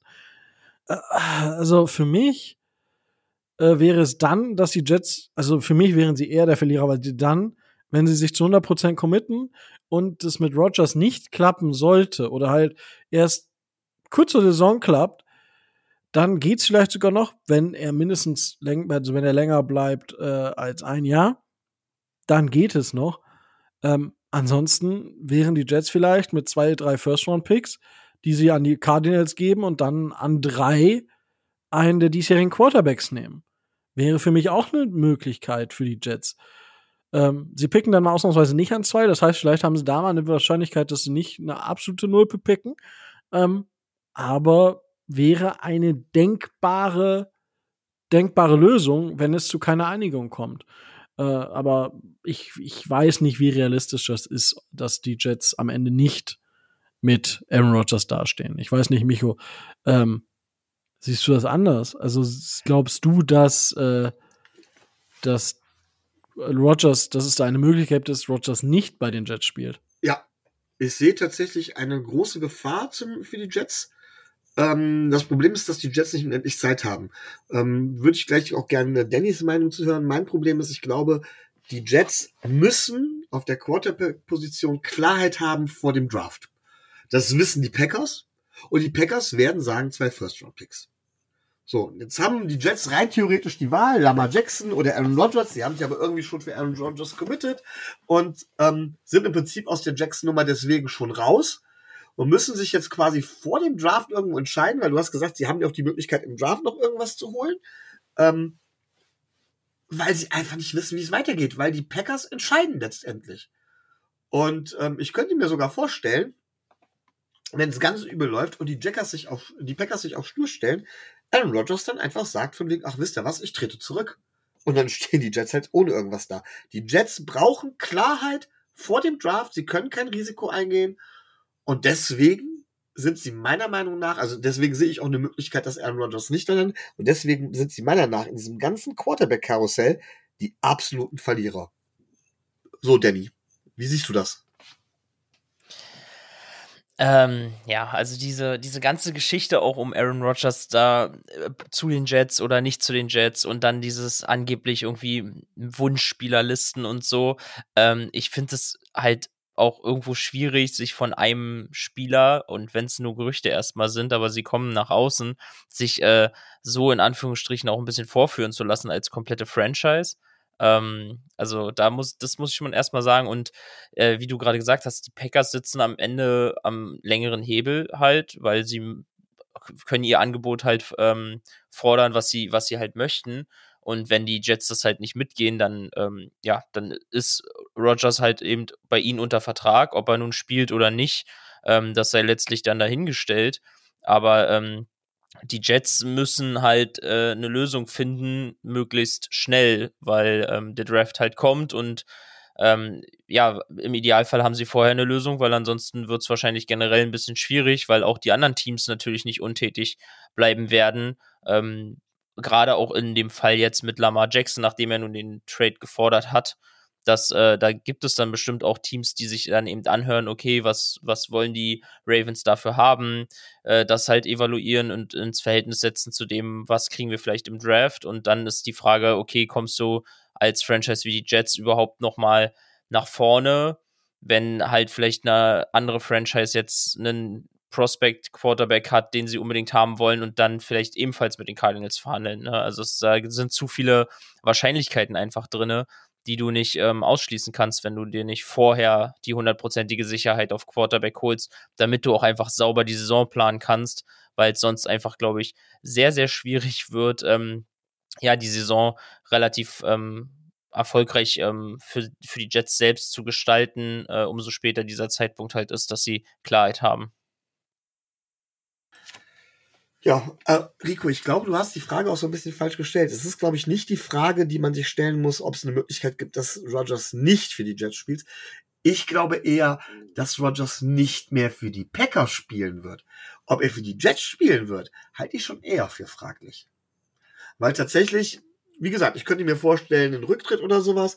Oder aber ich könnte mir vorstellen, dass die Jets keine Möglichkeit mehr haben, auf Rogers zu warten und deswegen irgendwo äh, sich anderweitig orientieren. Das wäre auch eine Möglichkeit. Rogers deswegen dann sagt von wegen ist Schluss oder tatsächlich gecuttet wird oder sowas. Aber ich glaube, er wird kein Snap mehr für die Packers spielen. Aber ich gehe auch nicht hundertprozentig davon aus, dass er halt eben für die Jets spielen wird. Und das wird sehr gefährlich. Aber Rogers wird auf jeden Fall nicht gecuttet. Ja, ich glaube, es gibt zu viel Dead Money, ne? Ja, aber das ergibt ja überhaupt keinen Sinn. Also, er wird, glaube ich, aber keinen Snap mehr für die Packers spielen. Das kann sein, aber Vorher schippst du den für einen Third Rounder, bevor du ihn cuttest. Ich meine, das ist ja, das ist ja, ja. Kann aber nicht zu den Jets, glaube ich. Ja, aber also die Frage wird natürlich auch sein, wenn das jetzt nach dem Draft passiert erst. Was geben die Jets dann? Weil dann haben sie keinen direkten Draft-Pick, also keinen Pick im diesjährigen Draft. Und ich verstehe schon, dass die Jets an drei, den 13. Pick nicht weggeben wollen. Verstehe ich. Ähm, und im nächsten, also wenn, wenn sie jetzt halt keinen Pick abgeben, dann picken sie halt jetzt ein paar gute Spieler, wo sie aber immer noch keine Gewissheit haben, wie ihr Kader aussehen wird. Wenn sie dann natürlich sagen, okay, jetzt müssten wir vielleicht mal so, mal so planen. Ja, aber was, also, was willst du den, was willst du den Packers denn dann geben? Also, da musst du ihnen ja zwei First Rounder plus vielleicht sogar X geben, weil das ist dann der 2024er und 2025er First Round Pick. Also, ist so. Ah, also ich finde diese Diskussion ist, glaube ich, bis zum Draft noch mal ein bisschen eine andere als nach dem Draft, weil aus den besagten Gründen, aber es kann auf jeden Fall noch sehr, sehr spannend werden. Ja, und das sind im Moment so die Sachen, die vor allen Dingen die Leute noch umtreiben. Lamar Jackson und Aaron Rodgers. Ich meine, man muss zugeben, zwei große Namen, aber ich glaube, bis das ist das Einzige, was im Moment tatsächlich noch wirklich äh, bezüglich Roundup außerhalb der Dolphins uns im Atem hält. Ja. Son sonst hast du nichts mehr, sagst du. Nein, Nein. Ähm, äh, was vielleicht demnächst äh, tatsächlich der Fall sein kann, ich weiß gar nicht wer genau, aber eine Investorengruppe hat tatsächlich ähm, die Forderung äh, von Dan Snyder ähm, für den Verkauf der Washington Commanders äh, einen Investitionsplan vorgelegt über 6 Milliarden US-Dollar. Das ist mir gerade noch spontan eingefallen. Ich meine 6 Milliarden US-Dollar. Äh, da hat unser Coach übrigens drauf gesagt, äh, hätte er gewusst, äh, wie viel das wert ist alles. Da fragt er sich, warum er keinen äh, gratis Kaffee bei den äh, Washington Commanders bekommen hat, weil er war ja dort auch länger unter Vertrag. So kann's gehen. Ähm, Michael weiß nicht, sparst du schon ähm, für, eine, für eine Franchise? Ja, ja, klar. Also mein Plan sieht vor, dass ich im Jahr 2474 mir einen äh, äh, Minderheitsanteil von 2% oder sowas kaufen kann. Immerhin. Also ich meine, 2% von 6 Milliarden. Das ist Im Jahr 2423, ne? Ja. Ja, ja ich, denke, okay. ich denke, das ist realistisch und dann werden wir weitersehen. Ja. Danny, wie alt wirst du so? also ich glaube, nicht, nicht ganz so äh, weit vorausgeplant äh, wie Micho und dementsprechend wird das bei mir wahrscheinlich schwierig mit irgendwelchen Anteilen an der Franchise. Ja, man weiß ja nie, man weiß ja nie. Vielleicht ja, kommt ich könnte natürlich auch vorher, aber ich will einfach mein, mein, mein, mein Landsitz hier nicht äh, verkaufen. wissen wir ja. Ja, wiss, wissen wir. Ist bekannt, ist bekannt. Hervorragend. Ähm, ja, ihr werdet es vermutlich im Titel ähm, gesehen haben. Es geht diese Woche nochmal um die Free Agency. Ähm, kurz für euch, in den nächsten Wochen haben, haben wir dann nur noch Draft-Content. Es wird auch wieder einen Fanclub Mock Draft geben. Das in jedem Fall. Äh, wir haben uns diese Woche nochmal entschieden, so, hey, wir gucken einfach mal, was auf dem Markt ist. Und da Danny ja in den letzten Wochen nicht zu Wort kam, oh Wunder, oh Wunder. Danny, gib uns doch mal äh, deinen Eindruck von der bisherigen Offseason der Miami Dolphins. Was fandst du gut, was fandst du schlecht? Und ja, hol uns da einfach mal ein bisschen ab, wie du das siehst.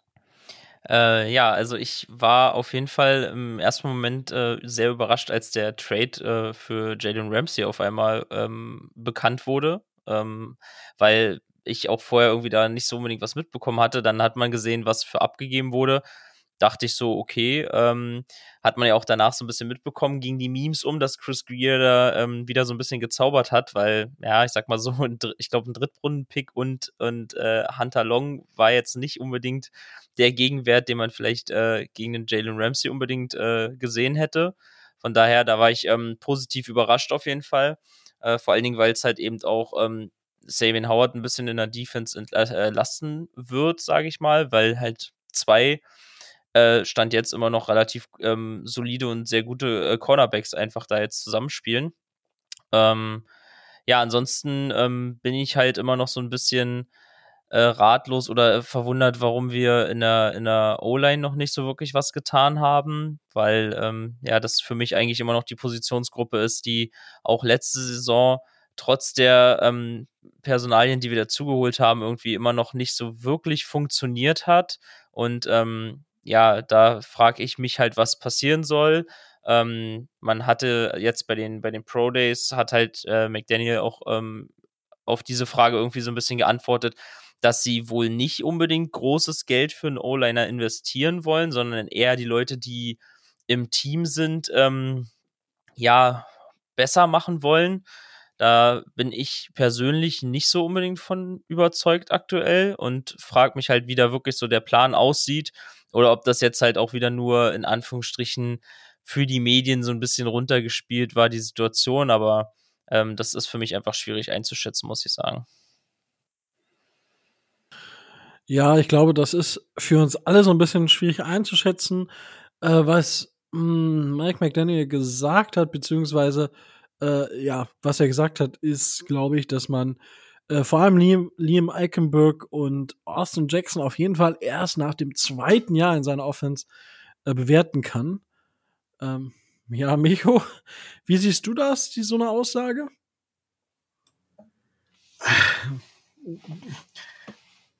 Was soll ich dazu sagen? Ihr kennt meine Meinung, oder? Ja, aber ich sag mal, wenn ein Coach sagt, äh, hier man kann Spieler bei mir erst nach dem zweiten Jahr wirklich richtig bewerten. Ja, nach dem zweiten Jahr bei ihm, aber er hat vorher schon nichts gebracht. Also für mich, nee. Ich glaube tatsächlich, äh, das wird nichts mehr. Ganz klar. Und das ist von Mike McDaniel, er geht halt gut mit den, mit den Spielern um, er stellt sich äh, vor sie, er schützt sie. Ähm, das ist eine Aussage, ähm, die ehrt ihn, aber letztendlich, seien wir noch mal ehrlich, das es geht komplett an dem vorbei, was wir bisher gesehen haben was wir erwarten werden. Oder? Ja, weiß ich nicht. Ich meine, so ein Third, Fourth, nee, Third, Fourth, Fourth. Äh, vier, vier, so im vierten Jahr kann Austin Jackson vielleicht dann durchaus mal äh, richtig eskalieren. Ja, genau wie Noah Ekbinogini, ne? Wow, wow, wow, wow, wow. Ähm, mich erinnert das irgendwie an Spieler, an einen Spieler, der später den Super Bowl geholt hat, der mal bei uns gespielt hat. Ehemaliger First-Round-Pick. Einer meiner absoluten Lieblingsspieler. Jetzt wollen wir doch direkt mal testen, wie lange Danny dabei ist und weiß, äh, wen ich meine.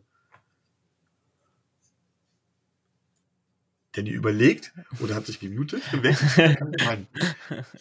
ja, nee, ich, ich muss tatsächlich gerade überlegen, ähm, weil die grauen Zellen um diese Uhrzeit auch teilweise nicht mehr so rapide arbeiten. okay, vielleicht er teilt den Vornamen mit dem Massenmörder Manson.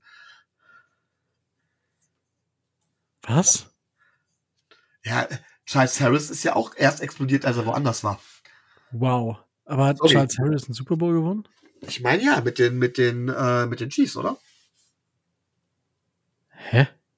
Nicht? Hab ich das so falsch im Kopf? Ihr korrigiert Hä? mich gerne. War der nicht bei den Falcons? War er nicht nachher noch bei den Chiefs? Also es kann sein, dass ich mich jetzt komplett verrenne. Alles gut. Aber es erinnert mich halt an dieselbe Situation. Da haben wir auch immer gesagt, oh, und nach jedem Spiel, das halbwegs besser als Durchschnitt war, oh mein Gott, vielleicht wird er doch seinem First-Round-Status gerecht. Und im Endeffekt, nö. Ähm, also ich, ich muss dich da enttäuschen. Ähm, Gut, kein Super Bowl, egal. Er hat die letzten beiden Jahre in Detroit gespielt. Also, da hat er weniger einen Super Bowl gewonnen. Ähm, aber er hat tatsächlich 2021 8 Sex in einer Saison gehabt. Also, das muss man ihm lassen. Letzte Saison waren es nur 11, aber da war er auch großenteils verletzt. Da hat er sich verletzt nach ein paar Spielen und dann hat er nicht mehr wirklich aufs Feld gefunden. Wer war das denn von uns, der, der, der zu den Chiefs gewechselt ist und da sogar richtig viel gespielt hat, meine ich? Irgendwie bin ich da, naja, ist okay. Er war in Atlanta, ja, er war in Detroit. Aber welcher Spieler war das? Mit wem habe ich das jetzt verwechselt? Bestimmt auch so eine Granate gewesen. Ich, ich kann es dir nicht sagen. Ich weiß es gerade nicht. Ja, gut, okay. Ähm, ähm, wie Jet gerade eben sagte, manchmal arbeitet das so ein bisschen langsam. Dann entschuldige heute, dass ich tatsächlich, äh, äh, ich glaube, mich oft verhaue. Jet, ähm, Jet Henny. Nee, ja, Jet Henny, ja, aber das meine ich nicht. Den meine ich nicht. Egal. Rico schneidet es wahrscheinlich nicht raus, aber es wäre gut, es rauszuschneiden. Äh, holt eure Blitzdingsgeräte raus oder wie war das und vergesst die letzten zwei Minuten und weiter geht's. Na, natürlich schneide ich das nicht raus. Hallo? Das ist das, wovon der Dolphins Drive lebt, ja, von deinen Ausschweifungen. um meinen Ausfällen vor allen Dingen. Hervorragend. Ähm, ja, Danny, du hast gerade schon gesagt, so, ja, du weißt nicht so ganz, äh, ja, was, was wir da noch machen können. Ähm, hast du, äh, hast du einen Spieler, wo du sagst, boah, die würdest du vielleicht noch gerne bei den Dolphins sehen, die die Dolphins vielleicht noch unter Vertrag nehmen sollten, weil wir sind ja jetzt so, ich sag mal, also die zweite Welle ist gerade so im Laufen und äh, es gibt ja durchaus noch einige Spieler, die unter Vertrag genommen werden könnten. Ähm, ja, also ich habe tatsächlich mir so ein bisschen auch die Free Agents, sage ich mal, jetzt gerade in der, in der Offensive Line angeguckt, aber ähm, ja, so, so richtig ähm, sicher bin ich irgendwie nicht, was, was passieren soll. Dann ist ja auch die Frage, äh, holt man halt eher, eher einen Center oder holt man halt eher einen Guard, weil ähm, ja man ja mit Williams eigentlich die Möglichkeit hätte, auch äh, ihn auf Guard zu packen.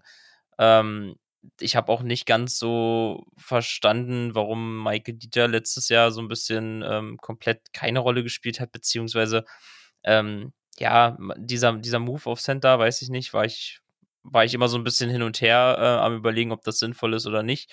Ähm, dementsprechend, ansonsten wird ja, äh, glaube ich, auch immer noch so überlegt, okay, tradet man nochmal, aber auch da ist das Potenzial jetzt relativ gering. So viele Picks haben wir nun auch nicht mehr, also besonders nicht mehr dieses Jahr, die man irgendwie abgeben könnte. Also so wirklich was Überzeugendes in dem Bereich finde ich irgendwie persönlich nicht, aber vielleicht ähm, sehe ich auch einfach nur nicht den, den Rising Star, den wir da irgendwie noch holen. Micho, wer ist der Rising Star, den wir noch holen? Ja, ich habe tatsächlich ein paar Spieler, die habe ich noch so ähm, auf dem Schirm. Ähm, die Frage ist natürlich, was ihr von hält. Es, es ist schon so, es sind keine Top-Lösungen mehr, die man, die man hat. Ähm, es gibt ein paar Restricted Free Agents, die uns weiterhelfen könnten. Ein Name, den man hört, äh, ist Matt Filer äh, von den Chargers. Das ist ein Guard. Ähm, sehr solider Spieler, ist allerdings auch schon 30 Jahre alt. Ähm, heißt es immer so schön, ist nicht die äh, Long-Term-Solution für uns. Also, aber wir planen, glaube ich, auch nicht mehr langfristig, sondern für die nächsten beiden Jahre. Und er ist halt ein ähm, ist zwar offiziell ein Guard, hat aber vorher in Pittsburgh gespielt und da hat er lange Zeit Right Tackle gespielt. Und zwar ziemlich solide. Und nochmal, solide kann ja durchaus reichen. Das ist so ein Spieler mit Erfahrung, der dann dementsprechend der Offensive Line wieder Halt geben könnte. Das wäre eine Möglichkeit. Ähm, ich habe mich so ein bisschen durchgeklickt. Also ich bin ja ein bisschen enttäuscht gewesen. Wir haben das nach dem letzten Drive auch mal gemacht und haben mal geguckt oder ich habe mal gesagt von wegen, welche oder gesehen, welche Offensive Liner für welches Geld weggegangen sind. Und so ein paar hätten uns auch ganz gut zu Gesicht gestanden. Und wie das so ist, man kann sich ja in der NFL nicht komplett immer auskennen. Ich bin dann in einigen Artikeln noch auf andere gestoßen. Und zwar ähm, ein Second Round Tender gab's auf Terrence Steele bei den Dallas Cowboys. Auch der könnte uns weiterhelfen. Ich weiß, wir sollen eigentlich keine Picks mehr verplanen oder so. Aber das könnte durchaus eine Geschichte sein, wo man sagt, ähm, der könnte ein Spieler sein, auch der auf Right Tackle, der uns richtig nach vorne bringt und der ist nur 25 Jahre alt. Das heißt, es ist einer, der dann eventuell auch beim Rebuild eventuell nochmal dabei bleiben könnte. Und ebenso einen äh, Second Round Restricted Free Agent Tender gab es für ähm, dieser Josh, Josh Nyman von den ähm, von den Packers, der Spieler. Ähm, ist auch ein Tackle, Tackle oder Guard ist ja manchmal immer so schwer zu sehen, aber er ist ein Tackle, 27 Jahre alt und vor allem das Scheme ist relativ ähnlich. Der hat einen, weil ihr so auf PFF steht, einen Block, Pass-Blocking Grade von 74,4 gehabt bei PFF. Wenn man jetzt zum Beispiel mal sieht, Mike McGlinchey 65,4, Caleb McGarry 66,9. Also so die Top-Lösungen haben tatsächlich schlechtere Grades, was natürlich helfen kann. Er kommt natürlich, er hatte eine, eine ähm, er kommt nicht aus einer Verletzung raus oder sowas und es ist ein relativ unbekannter Spieler. Ich weiß, Second Rounder hört sich viel an, aber wenn wir diesen All-In-Einsatz tatsächlich verfolgen, könnte man auf einen dieser drei O-Liner gehen, um dann auch wirklich zu sagen, so, ähm, jetzt haben wir auch die O-Line gefixt und Tour liegt nicht mehr so oft im Dreck. Das wären so die Namen, die ich aufgeschnappt habe. Ich weiß nicht, sagen euch die Namen etwas? Teilweise ja. Also ja, gehört habe ich sie jetzt schon. Ähm, weil irgendwie wirft, wird einem ja alles entgegengeworfen, was irgendwie O-Line ist und jetzt ähm, kann man ja auch alles wegtraden. Ich weiß aber auch nicht, ob die Dolphins wirklich wirklich noch für einen O-Liner traden werden. Ich weiß nicht, ob sie einen Second-Round-Pick noch abgeben oder viel für nächstes Jahr abgeben. Da, das weiß ich nicht. Ich, ich nee, ich, ich glaube nicht. Also ich, ich weiß es nicht, äh, ob sie da wirklich noch was. Ich würde ja sagen, nein. Ähm, Danny, glaubst du, dass sie noch einen. einen ja, kurz, deine Frage war auch nicht, ob wir glauben, dass es passiert, sondern was wir uns wünschen würden. Ja, gut, wünschen würde ich mir natürlich die beste O-Line der Liga. Aber das ist unrealistisch, Micho. Wir sind nicht bei nee, Wünschen. Das ist unrealistisch. Wir haben Austin Jackson. Wow, was bist denn jetzt so? Ja, hm? nee, sorry, der hat mich zu sehr enttäuscht. Oh, ich kann mit mm. Enttäuschung nicht so gut umgehen, glaube ich. Deswegen bin ich auch so gerne Miami Dolphins-Fan. Wow. Wow. An dieser Stelle stellt ihr euch bitte sehr traurige Musik vor. Genau. So, äh, das war einfach nur, damit ihr so ein bisschen Raum habt, um euch traurige Musik vorzustellen, weil so ist es bei Micho einfach dann immer. Ja, ähm, ja ich weiß nicht, Danny, ähm, zu, wenn du die Spieler von Micho noch im Kopf hast, dann wiederholt Micho sie gleich noch. Ähm, ja, hast du davon auch irgendwen noch auf dem Zettel gehabt oder die, oder die auch gelesen oder sonst was? Ähm, ja, also Matt Pfeiler hat man auf jeden Fall öfters gelesen halt. Ähm, wie gesagt, da natürlich die Frage mit dem, mit dem Alter, aber so wie wir aktuell den Kader aufgestellt haben, ist es halt diese kurze Planbarkeit und im Endeffekt äh, ist halt auch die nächste Saison ein bisschen natürlich die Situation, okay, liegt Tour halt gefühlt wieder so oft im, im Dreck, äh, besteht natürlich auch automatisch immer mehr die Gefahr wieder, dass er sich halt eine Gehirnerschütterung zuzieht, auch wenn er da jetzt ähm, sich neben sportlich irgendwie dem Falltraining widmet. Ähm, und mit dieser Gefahr, wenn, wenn du die halt eben ein bisschen unterbinden willst, dann wäre einfach ein Move in der, in der O-Line sehr, sehr sinnvoll. Ähm, ich glaube weniger, dass sie einen Pick dafür nochmal opfern ähm, werden weil dafür ist halt einfach das Kapital, was sie jetzt dieses Jahr zumindest haben, definitiv zu wenig, ähm, finde ich, ähm, um da wirklich was abzugeben oder denke ich, dass sie da nichts abgeben werden. Nächstes Jahr wäre es nochmal was anderes, ähm, vielleicht, ob sie für 24, aber ich glaube tatsächlich weniger an den Trade, als dass sie vielleicht irgendwie jetzt in der zweiten oder gegebenenfalls dann irgendwie dritten Welle nochmal, falls da jemand auf dem Markt ist, halt vielleicht Geld ein bisschen in die Hand nehmen. Ja, das äh, würde ich tatsächlich so unterstützen. Ich habe noch, ähm, ich, Dalton Reisner hat immer noch keinen neuen, äh, kein neues Team. Da muss man vielleicht noch mal schauen, ob da vielleicht was möglich ist. Wäre immer noch ein Guard, der jetzt nicht übertrieben gut, aber gut gespielt hat und ich sage mal, wenn man, äh, wir haben ja auf drei Positionen schon durchaus eine solide Line. Und wenn du dann da reinkommst und nicht der Stein sein muss, der den Rest irgendwie noch zusammenhält, was nicht möglich ist, dann hebt das die eigene Qualität bzw. die eigenen Möglichkeiten auch noch mal. Ein anderer Spieler, der vielleicht noch interessant wäre, wäre Conor McGovern, der bei den Jets gespielt hat, der dann schon 30 Jahre alt sein wird ähm, Center.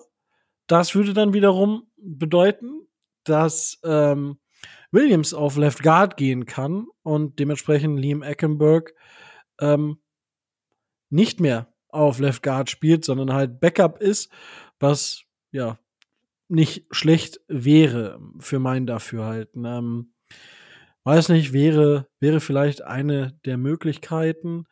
Ansonsten ähm, wäre auch, der letzte Saison auch bei den Broncos gespielt hat, Cameron Fleming. Ähm, eine Möglichkeit, der auch noch keinen neuen Vertrag unterschrieben hat. Ich habe dort auch keine Infos gefunden, dass er irgendwo schon äh, nur noch, dass nur noch die Tinte trocknen muss. Dementsprechend wäre das auch noch eine Möglichkeit. Der hat letzte Saison bei den Broncos auch fast an die 1000 Snaps gespielt und war einer der besseren Tackles der Liga. Das, äh, ja, waren äh, meine, aber jetzt haben wir nur über die O-Line gesprochen und ähm, wir haben euch ja gefragt aus der letzten Woche noch, passiert noch irgendwas vor dem Draft? Ähm, Heiko hat uns zum Beispiel geschrieben, dass er sich gerne noch einen Center wünschen würde, damit Williams auf Guard gehen kann.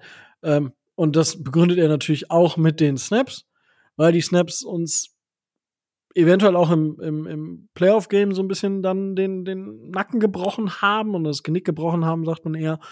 Und ich denke, das ist auch das größte Problem. Diese High Snaps, die dann ja immer mal wieder zu Problemen geführt haben. Christian glaubt auch nicht, dass es äh, vor dem Draft noch was passieren äh, wird oder dass nicht vor dem Draft nichts mehr passieren wird. Wenn überhaupt, dann nach dem Byron Jones Cut oder wir holen im Draft halt noch was. Das ist, denke ich, ne, auch eine Option. Ich würde mich wundern. Ich meine, wir haben kaum Picks, aber dass da gar kein Liner mit bei wäre, das wäre für mich schon eine Überraschung. Und auch Henry sagt, dass eventuell nach dem ersten Sechsten ähm, das möglich wäre. Aber ähm, er, er sagt auch, auf fast jeder Position sind wir fast schon fantastisch aufgestellt. Ähm, Micho, teilst du diese Auffassung? Ja, fantastisch. Ist immer die Frage, wie man das interpretiert. Ähm, wir sind gut aufgestellt, gerade auch ähm, mit, mit teilweise auf vielen Positionen mit einem geringen Abfall nur auf den, auf den Backup-Positionen, was sehr, sehr wichtig ist und was ja eigentlich so ein Kader dann vor allen Dingen ausmacht. Ähm, ich will noch mal ganz kurz zurück auf diese Aussage. Ich glaube nicht, dass vor dem Draft was passiert. Eigentlich, und das ist halt eben die Sache, weil der Draft halt nicht umsonst immer eine Lotterie, eine Lotterie auch ist, weil man es nie hundertprozentig weiß, sollte man in den Draft gehen ohne Needs. Dann wird es auch ein guter Draft in der Regel, weil man dann halt eben hingehen kann und sagen kann, ich picke rein nach Value. Ich leiste mir reine Value-Picks, ich muss keine Lücken schließen und so weiter. Das heißt, wenn wir die O-Line vor dem Draft gefixt haben, haben wir zwar wenig Picks, aber hey, da können wir auf Value gehen. Best Player Available. Ne? Und ähm, wie gesagt, einen O-Liner im Draft zu holen, ist immer eine Lotterie. Und gerade wenn McDaniel sagt, von wegen, man braucht ja auch zwei Jahre erst, um Spieler zu bewerten, macht es ja auch keinen Sinn, für den Run in diesem Jahr einen Spieler im Draft zu holen. Von daher glaube ich, entweder, also ich glaube tatsächlich auch, dass wir nichts mehr auf der O-Line machen, weil man an die Spieler glaubt, die man hat. Das ist zwar schön, ich halte das für falsch, aber schön ist das. Ähm, aber ich würde mir halt wünschen, dass man es halt vorab macht, wenn es ein Wunschkonzert ist. Ähm, dass man vorab halt eben diese, diese große Baustelle noch schließt. Klar kann man den Kader immer besser machen. Das geht immer. Ja. Ähm, die Frage ist, wie sinnvoll ist das? Oder wie, wie sehr ist das nötig? Ähm, und Tobi hatte ja gesagt, von wegen, es ist immer eine Frage des Capspace. Capspace kann man generieren. Man strukturiert Verträge um, verlängert Verträge, macht was auch immer. Ähm, das mag nicht besonders schön sein, das mag nicht besonders en vogue sein und wir werden dann auf Jahre hinaus irgendwann in der Cap-Hölle landen. Alles gut und schön, aber für den einen Run kriegt man alles im Capspace unter. Rein theoretisch sogar noch, jetzt noch ein Aaron Rodgers. Ja, ähm, kurz, also Spieler jetzt im Draft zu nehmen, macht natürlich Sinn. Äh, oder gibt natürlich Sinn, weil du die Spieler, selbst wenn du sie erst nach zwei Jahren komplett bewerten kannst, können sie dich im ersten Jahr trotzdem besser machen. Also das, ich glaube, die, die Aussage hinkt ein bisschen, Micho.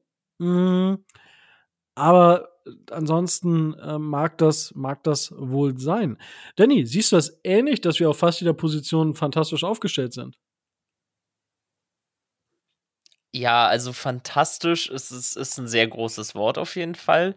Ähm, ich würde aber sagen, dass man auf jeden Fall ähm, sich nochmal deutlich besser aufgestellt ha hat als ähm, letztes Jahr auf einigen Positionen, wodurch halt einige Spieler sage ich mal, jetzt ein bisschen in die zweite Reihe vielleicht rücken ähm, und dadurch halt eben nicht mehr ganz so viele Snaps ähm, spielen müssen, was dazu führen kann und hoffentlich auch wird, ähm, dass sie trotzdem ihre Produktivität halt halten ähm, können oder vielleicht sogar verbessern, weil sie eben nicht mehr diese, diese Dauerbelastung halt haben.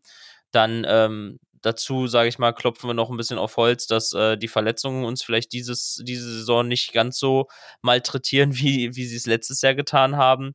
Und äh, dann sehe ich das Team auf jeden Fall diese Saison recht, also definitiv sehr äh, gut bis sehr gut ähm, äh, aufgestellt und äh, bin sehr, sehr gespannt, was äh, Mike McDaniel da ähm, als Coach noch auf die Beine stellt. Vor allen Dingen halt auch mit der Tatsache, dass wir mit Vic Fangio jetzt uns einen sehr erfahrenen Defense Coordinator dazu geholt haben, wo ich auch sehr gespannt bin, wie sich das System halt nochmal ähm, verändern wird. Ja, die Frage wäre dann natürlich, ähm, wenn wir sagen, fantastisch ist ein großes Wort, wo würdet ihr noch nachbessern? Oder Danny, wo würdest du noch nachbessern? Wenn wir jetzt mal die O-Line, das wissen wir jetzt alle, ja, das haben wir jetzt lang und breit besprochen, ähm, in 100 Folgen gefühlt. Aber welche, wo würdest du denn noch nachbessern, wenn nicht bei der O-Line? Ähm, ja, also ich sag, ich sag mal so, es ist jetzt nicht eine Position, wo ich nachbessern würde, aber wo ich einfach hoffe, dass es wieder ein bisschen konstanter wird, ist ähm, auf unserer Kicker-Position, weil da war ja nun Jason Sanders teilweise, gab es ja dann doch schon mal, ähm, ja, größere Tiefphasen. Ähm, ansonsten, ich sag mal so, rein positionstechnisch könnte ich mir halt äh, vorstellen, dass es halt noch so ein, zwei Sachen gibt, aber die kann man halt auch im, im Draft, finde ich, adressieren und gucken, was passiert. Ähm, weil, also zumindest positionstechnisch für mich halt wirklich die O-Line das wäre, wo ich sage, okay, da sollte man vielleicht auf den Free Agency-Markt gucken. Beim Rest ähm, finde ich eigentlich, dass man halt gucken kann, okay, ähm, kriegt man halt jemanden im Draft, weil ähm, teilweise natürlich auch die Frage ist, okay, ähm, klar, man kann Cap Space schaffen, aber äh, wie viel Geld äh, will man gegebenenfalls noch in die Hand nehmen für Positionen, wo man vielleicht auf ähm, 1 und 2 einfach äh, sehr solide besetzt ist. Und ähm, ja, dementsprechend ähm, glaube ich, oder hätte ich jetzt nicht unbedingt auf der Free Agency Liste jemanden, wo ich sage, auf einer Position, die wir jetzt nicht besetzt hätten oder wo ich sage, das wäre jetzt nochmal so ein krasses Upgrade im Verhältnis zu den Spielern, die wir, die wir haben. Okay, du hast aber jetzt keinen konkreten Free Agent, der dir noch so ins, ins Gesicht springt. Hm, nee, aktuell auf jeden Fall nicht, ne. Okay. Micho. Ja gut, bei mir ist das ja so ähnlich. Also ähm, ganz klar O-Line, O-Line, O-Line. Ne? Und ansonsten habe ich tatsächlich mal geguckt. Ich habe überlegt, was machen wir auf Right Receiver, aber da haben wir genug auf Tiefe. Auch mit Tiefe. Auch, auch, auch ohne ähm, äh, Trent Sherfield. Ja. Äh, wir haben immer noch, wir haben Braxton Barris dazu gut, wir haben Eric S. und Kanma dazu äh, immer noch, wir haben Brian Sanders. Also da gibt's einiges, wo wir noch was äh, erwarten können. Was tatsächlich möglich wäre, ist, dass wir zumindest noch ein bisschen ähm, auf Tight End irgendwie jemanden dazu holen, um da ein bisschen ähm, ja, Konkurrenz noch mit reinzubringen. Ähm, sollte jetzt kein super Tight End sein, aber Tanner Connor, Eric Sauber, Durham Smicey, ein vierter Tight End, der noch Competition reinbringt, wäre tatsächlich vielleicht nicht verkehrt. Das ist eine Geschichte, die ich mir vorstellen könnte. Und nein, Rico, ich habe keinen Namen. Ähm, wir haben vier Safeties. Auch da muss man gucken, Competition für einen fünften Safety wäre vielleicht sinnvoll.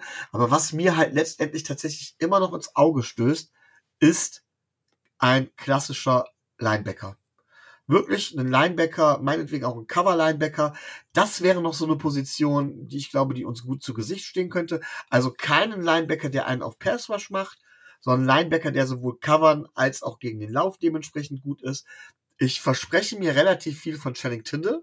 Ich hoffe, dass der im zweiten Jahr jetzt einen Sprung macht und dann endlich auch mal spielt unter Vic Fangio. Aber Linebacker wäre nach wie vor die Position, die ich nach der O-Line irgendwo noch sehen würde. Und auch nein, ähm, da habe ich momentan keinen Namen. Ähm, ganz ehrlich, ich habe mir gerade eben den Roster durchgeguckt und habe wirklich überlegt, weil als, als erstes kam mir im Sinn, Trent Sherfield ist weg, wir brauchen vielleicht tiefer auf Wide Receiver. Und ich bin jetzt noch nicht dazu gekommen, jetzt speziell nach Linebackern, Free Safeties zu gucken. Ähm, ich gehe aber davon aus, dass der Markt relativ leergefegt sein wird. Äh, Kyle van Neu wäre noch da. Danke. Das ist aber nicht der Typ Spieler, den ich suche. Okay. Ähm, wir haben aber, es gibt noch einen Spieler, Micho, den du vielleicht, vielleicht willst du diesen Spieler dieses Jahr wirklich haben. Ja. Weißt du, also, der wird auch noch nicht jetzt unterschreiben, sondern eher so irgendwann im, im Juni, denke ich. Ja. Ähm, ist aber, wenn, wenn es der Spieler ist, an den ich denke, ist es aber auch nicht der klassische Cover-Linebacker zum Beispiel, oder? Nein. Aber wir müssen, wir müssen wie jedes Jahr. Also ich suche schon einen Inside-Linebacker, ne? Ich weiß, was du suchst. Aber ich weiß auch, wen du, wen du mir andrehen willst. Ja. Such ihn Danny ja. anzudrehen. wir haben jedes Jahr bisher jetzt über ihn gesprochen, seitdem er nicht mehr irgendwo den langfristigen Vertrag bekommen hat. Und Micho, du, du Davian Clowney, natürlich. Natürlich zu Davian Clowney. Ähm, na, Spaß beiseite. Also ich fände cool, äh, weil ich glaube, er würde uns vielleicht ähm, im Bereich, im, im Laufspiel noch mal so ein bisschen was bringen. Ähm, wir können über unser Scheme viel Druck über andere Positionen erzeugen, aber dadurch, dass er halt Edge spielt und wir auf Edge, ich denke, gut aufgestellt sind, beziehungsweise auch dann, wenn man sich das letztes Jahr anguckt mit Melvin Ingram, einfach in der in der Offseason, also in der, nicht in der Offseason, in der Preseason, noch einen Spieler gesigned haben, der einen verdammt großen Impact bei uns hat. Der hat bei uns über 500 Snaps gespielt. Und das ist halt, das ist einfach ähm, eine, eine große, große Hausnummer. Und ähm, klare Frage: Wie viel will David Clowney haben? Was du, wie hoch der Vertrag ist? Und dann ist die Frage, weil er kriegt auch bei uns nur einen Einjahresvertrag. Es wird der eine Stint sein. Es wäre, es wäre quasi der Spieler, ähm, der Closer für enge Spiele noch, den wir noch dazu holen, wie, ähm, und ich vergesse jedes Mal den Namen. Tobi hat letztes Mal schon gemeckert, dass mir der Name nicht direkt einfiel. Ähm, Denver Broncos, Buffalo Bills. Von Miller. Dankeschön. Äh, genau der Typ, genau der Typ, die, die Typ, äh, diese Typverpflichtung wäre es dann. Äh, nicht dieselbe Position, aber halt der Spieler, der Spiele noch mehr eng macht, der quasi noch mal reinkommt und dann dementsprechend noch mal eine Schippe drauflegt. Ist schon David Clowney der Spieler? Schafft er das? Ja, natürlich. Wie viel will er? Wie viel ist er wert? Also PFF hat, PFF hat ihm bei 8, 7, 8 Millionen Vertrag. Also, ja, ich würde ihn dafür auch nicht sein. Dafür passt es. Also, das Fenster haben die Dolphins nicht, um da jetzt einen Jadavian Clowney einzubasteln. Es sei denn, er, er spielt halt so für zwei Millionen oder was weiß ich, aber das, das glaube ich nicht. Ähm, ja, pff, ansonsten Linebacker, wenn ich hier bei PFF gucke, Lavonte David kehrt vermutlich zu den Bucks zurück, Bobby Wagner kehrt zu den Seahawks zurück. Und dann haben wir da noch die Spieler, die sind auf dem Big Board von PFF auf 114 oder 53 was die Free Agents angeht. Ich habe jetzt nicht geschaut. Ähm, aber Danny, du kannst natürlich sagen, ob die dir überhaupt was sagen. Rashan Evans, der zuletzt bei den Atlanta Falcons gespielt hat, oder Anthony Walker, der zuletzt bei den Cleveland Browns gespielt hat, werden hier noch mit Low-Budget ähm, wenn man das so nennen möchte, ähm, beschrieben. Rashan Evans, 26 Jahre, Anthony Walker wird in der Saison 28 Jahre. Weiß nicht, Danny, sagen die dir was? Ähm, wenn ja, kannst du gerne noch was zu dir erzählen. Äh, ja, tatsächlich halt ähm, Evans bei den äh, sagt mir ein bisschen was so, aber es ist halt, also im Verhältnis denke ich mir so, dann kann man auch gefühlt, glaube ich, bevor man darüber redet, ähm, auch schauen, okay, welche Free Agents hätte man dann in Anführungsstrichen, die vielleicht den, den Kader schon, schon kennen oder das Team kennen. Also weiß ich nicht, ob das dann so einen Unterschied macht bei so einem Spieler, sage ich mal, ähm, weil man hätte halt ne, natürlich, also Melvin Ingram wäre theoretisch auch noch verfügbar wieder. Ist die Frage, ob das äh, sinnvoll ist, aber es wäre genauso sinnvoll, vielleicht über äh, Tierlisten in Rang 140 zu reden oder halt ähm, Sam Egwaon. Ähm, das sind halt, also da wäre dann die Sache, die kriegt man wahrscheinlich sogar nochmal vielleicht einen Zacken günstiger, in Anführungsstrichen, weil sie das Team schon kennen und wissen, worauf sie sich einlassen, äh, beziehungsweise ja, also da, da würde ich dann wahrscheinlich eher zugreifen, vielleicht als äh, bei anderen Teams. Micho, siehst du das ähnlich und was sagst du ja. zu den äh, Spielern, die ich gerade genannt habe? Ja, sage ich so ähnlich. Ich habe es ja gesagt, der Markt ist ziemlich leergefegt. Ähm, und man muss immer überlegen, ähm, was will man letztendlich. Wir reden jetzt hier wahrscheinlich, da es die Spieler nicht auf dem Markt gibt, die uns wirklich weiterhelfen, für Backup-Spieler und Spieler, die in der Tiefe sind. Und ähm, dann sage ich wiederum, ich habe es eben erwähnt, Channing Tindall ist meine Meinung, dann setzt Channing Tindall keinen Spieler vor die Nase, sondern lasst ihn zeigen, was er kann. Er hat im College gezeigt, dass er was kann. Er ist ein Spieler meiner Meinung nach, der hat ein Skillset, das wir größtenteils vermissen ansonsten bei uns in der, in der Defense. Das kann mit Vic Fangio was werden. Und von daher guck nicht, dass du ihm nicht irgendeinen Journeyman vor die Nase setzt, sondern guck, setz auch darauf, dass du ihn spielst. Guck, was du noch im Draft kriegen kannst. Ist zwar nicht die optimale Strategie, aber da jetzt irgendwie so einen späten Spieler zu holen, bin ich vollkommen bei Danny. Dann kannst du tatsächlich Sam Agovon oder sowas zurückholen. Ja. Ja, und auf, auf Titan ist der Markt tatsächlich ähm, leer gefegt. Ähm, an der Stelle vielleicht einfach mal auch Genesungswünsche nach äh, in die USA. Foster Moreau, wer es nicht mitbekommen hat, hat, war bei den Saints zur Untersuchung und da hat man festgestellt, dass er an Krebs erkrankt ist während der Untersuchung. Auch ähm, ja, tragisch und äh, ich hoffe, dass wir ihn, ich weiß nicht, ob wir ihn jemals noch mal auf dem Feld sehen, aber ich hoffe auf jeden Fall, dass er wieder gesund wird und diese Krankheit übersteht. Irv Smith Jr. hat gesigned. Jetzt weiß ich gerade nicht mit wem, aber ich habe die News gelesen. Und Micho, hier haben wir doch einen. Das ist, der, der kommt, den kennst du vielleicht auch damals noch vom Schwarz-Weiß-Fernsehen. Ähm, Mercedes Lewis, der hat zuletzt bei den Packers gespielt, wird jetzt 39. Ähm, Wäre das einer, Micho? Könnte sein, aber ähm, ja. ehemaliger First-Round-Pick 2006. Ja. ja, aber wäre halt auch einer, der so ein bisschen Competition reinbringt. Aber da würde ich eher auf die Spieler setzen, die wir jetzt schon haben, wenn ich ehrlich bin. Ja, das äh, stimmt wohl. Ähm, ja, aber ich würde auch tatsächlich sagen, ansonsten ist es halt, kann man sich irgendwo noch verbessern oder wirklich gut in die Breite einbauen oder in die, in die Breite einbauen. Was ist denn heute los mit meinen Wortfindungen? Das ist ja wieder wild. Ähm, und ich denke, man wird in der Welle nach dem Draft, also dann haben wir Mai, dann ist es auch nur noch ein Monat bis zum Juni. Ich denke, dann wird man noch mal ähm, diese, noch mal wirklich diese älteren Veteran Value Player, wie es zum Beispiel Melvin Ingram für uns war in der letzten Saison. Ich glaube, dass man solche ähm, solche Spieler dann definitiv noch signen kann. Und dann muss man mal schauen, wie die Dolphins aufgestellt sind. Ja, ähm, und ich glaube auch, also es wird jetzt erstmal nicht mehr so viel Action geben. Vielleicht wird, also es war jetzt so die Zeit, mh, hm, wo die großen Trades letztes Jahr stattgefunden haben. Dieses Jahr ist es alles relativ ruhig. Es gibt irgendwie nichts, was geschippt wird, also keine Spieler, die irgendwie abgegeben werden, groß mit irgendwelchen Trades, weil aber auch die, die äh, Draftklassen es irgendwie nicht so hergeben, so wie in den letzten Jahren. Scheint zumindest so zu sein. Und dementsprechend halten die Teams die Spieler eher bei sich, als dass sie sie traden. So sieht's für mich zumindest aus. Ähm, ja, Micho, ähm, Hast du noch Punkte, die du anbringen möchtest?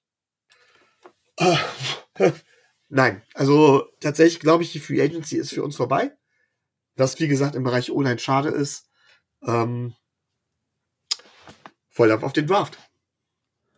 Freust du dich auf den Draft? Also, schwierig. Ähm, ich bin grundsätzlich, finde ich die Draft Season und eigentlich auch die Free Agency Season und das Ganze drumherum immer ziemlich geil. Ich liebe das. Ähm, auch das ganze Spekulieren, was damit einhergeht, sich mit den Spielern zu beschäftigen, neue Spieler kennenzulernen, das liebe ich als Football-Fan. Als Miami Dolphins-Fan sage ich so ziemlich, naja, das wird dieses Jahr relativ langweilig. Aber als Football-Fan, klar, immer. Ja gut, ich meine, es war letztes Jahr ja auch nicht ultra spannend Draft. Ähm, aber. Ja, wobei, nochmal, den, den Pick von Channing Tindall, das war schon so eine Geschichte, wo ich dann wieder gejubelt habe. Man kann mich also auch mit einem Pick sehr glücklich machen. Ja, das hat aber jetzt keine große Auswirkung auf die letzte Saison gehabt. Ja, es kommt diese Saison. Wissen wir doch. Okay. Okay, Believer einfach. Believer. So wie du in Austin Jackson nur Igbinogene, äh, Igbinogene, Entschuldigung, glaubst, äh, so glaub ich eben an äh, Channing Tindall. Ja, gut, an, an Austin Jackson, das erstmal mal ruhig mit den jungen Pferden, aber Noah Benogany hat uns letzte Saison immer noch ein Spiel gewonnen. Also ich weiß gar nicht, warum du so auf den. Der hat uns letzte Saison ein Spiel gewonnen mit seiner Interception. Also, da gibt's gar nichts wegzudiskutieren. Danny, Noah Igbinogene. Wird das einer deiner Lieblingsspieler ever werden? Wahrscheinlich, ne? Äh, nee, ich glaube, die Wahrscheinlichkeit ist äh, doch ein bisschen geringer, dass er zu meinen All-Time-Favorites wird. Ähm, aber ja. aber ja, immerhin ähm, eine Interception ähm, war dabei bisher. Das muss man ihm leider lassen. Die hat er gefangen. Aber äh, ja, wenn da nicht viel mehr kommt, dann wird sich das, glaube ich, nicht so einbrennen im wow. Gedächtnis. Aber ich bin ja äh, tatsächlich, glaube ich, zwei Interceptions. Ja, also er hatte, glaube ich, in den letzten beiden Jahren jeweils eine. Aber gut, ich, ich, ich nehme das zur Kenntnis hier. Ähm, Danny, ähm, hast du noch was zur Free Agency, was du loswerden willst? Äh, nee, von meiner Seite aus äh, nichts. Ich glaube, wir können jetzt äh, ganz entspannt äh, Richtung Draft äh, gucken und äh, ja, höchstens noch schauen, ob sich irgendwann dieses Thema äh, Rogers und Jackson erledigt, aber auch das wird sich wahrscheinlich noch eine Weile ziehen. Also von daher glaube ich, ähm, ja, Free Agency wird jetzt langsam locker vor sich hin ähm, Freust du dich auf den Draft? Guckst du den Draft live? Äh, ich freue mich auf jeden Fall auf den Draft. Ich werde auch äh, definitiv bestimmt Tag 1 ähm, wieder mindestens live gucken, ähm, weil es auch einfach so ein Event ist, ähm, was man, was einfach dazugehört, egal ob man jetzt in der ersten Runde pickt oder nicht. Ähm, dieser, das, das Event drumherum, das äh, ist einfach auch äh, immer wieder cool zu sehen und auch immer diese Spannung, passiert noch mal was, tradet doch noch mal jemand, tauscht irgendwer Picks und so. Da äh, habe ich auf jeden Fall Sehr, sehr cool, ja. Ich meine, danke an unseren Owner again für seinen tollen, äh, tollen Ausflug mit Tommy Brady. Um, ähm, love it. Ich bin, ich bin immer noch enttäuscht, dass Tom Brady dafür nicht bestraft wurde, muss ich an der Stelle noch mal sagen. Ich verstehe es auch nicht. Ich verstehe es nicht. Er ist halt Golden Boy. Ja, aber. Ja, nee. Also, weiß ich nicht. Also, werden Spieler dafür nicht bestraft? Er ist ja irgendwo schon dafür bestraft worden. Giselle hat ihn wahrscheinlich verlassen, ne? Äh, wahrscheinlich hat sie rausbekommen, äh, dass er mit irgendjemandem in der NFL geschlafen hat, um nicht bestraft zu werden. Und das hat Giselle halt einfach als Betrug gewertet. Uff. Äh, ja, Breaking News auf jeden Fall. Ähm, hier habt ihr es zuerst gehört. ähm, ja, das müssen wir, wenn Tobi noch mal wieder hier ist, äh, müssen wir das noch mal genau eruieren. Gut. Du glaubst ähm, doch nicht, dass Tobi, dass Tobi das war? doch? Alter!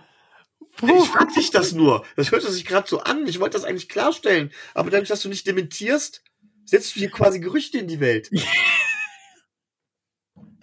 ich kann das alles nicht mehr. Micho, was. Nein, hör auf damit. Ähm, nein, ich denke nicht, dass Tobias das war. Gut. Weil Tobi war letztes Jahr, glaube ich, nicht in den USA. Gut, dass du das klargestellt hast, aber du, ne? Ja, natürlich. Sonst hätte ich wahrscheinlich gleich erstmal einen Anruf von, von RAN und von der Bild bekommen, ähm, was ich denn wüsste. Ja, äh, wow. Ähm, Dann möchte ich aber noch sagen, von wegen, ich nehme an, du bist jetzt quasi durch, ne? Ja. Ja, und du hast vorher groß getönt von wegen, ich soll nicht sagen, dass es eine kurze Folge wird, weil das würde ja nicht funktionieren. Aber ich glaube, sie ist kürzer als unsere Standardfolgen. Naja, gut, das weiß ich jetzt nicht. Also, naja, also, wir sind jetzt schon fast bei zwei Stunden. Also jetzt schon über eine Stunde fünf. Ja, wir sind ja noch nicht jedes Jahr, jedes, jedes Jahr vor allem, jedes Mal über zwei Stunden. Also das wäre mir neu. Na gut, wie du meinst. Ach, bist du jetzt beleidigt oder was? Ich kann auch zicken wie Harry Potter. Was, was ist denn mit dir nicht richtig? Was, bist du mal vom Besen gefallen oder? Weiß ich nicht. Äh, letzte Woche haben wir eine Stunde 48 gehabt, Micho. Ja. Ja, war, siehst du, war auch eine kurze Folge.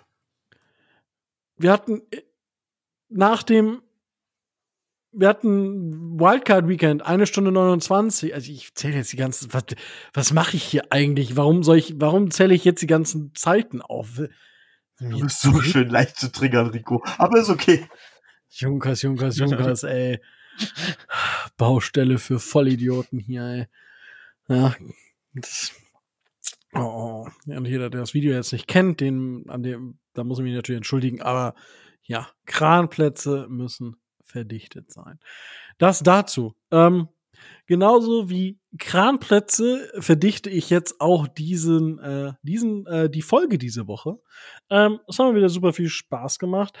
Wenn ihr das Ganze hier unterstützen wollt, dann geht das einmal über Patreon oder einfach uns überall da abonnieren, wo es Podcasts gibt. Und ihr könnt auf Spotify einfach Feedback zu der Folge da lassen. Das würde uns einfach super freuen. Die Fragen haben wir letzte Woche schon gestellt.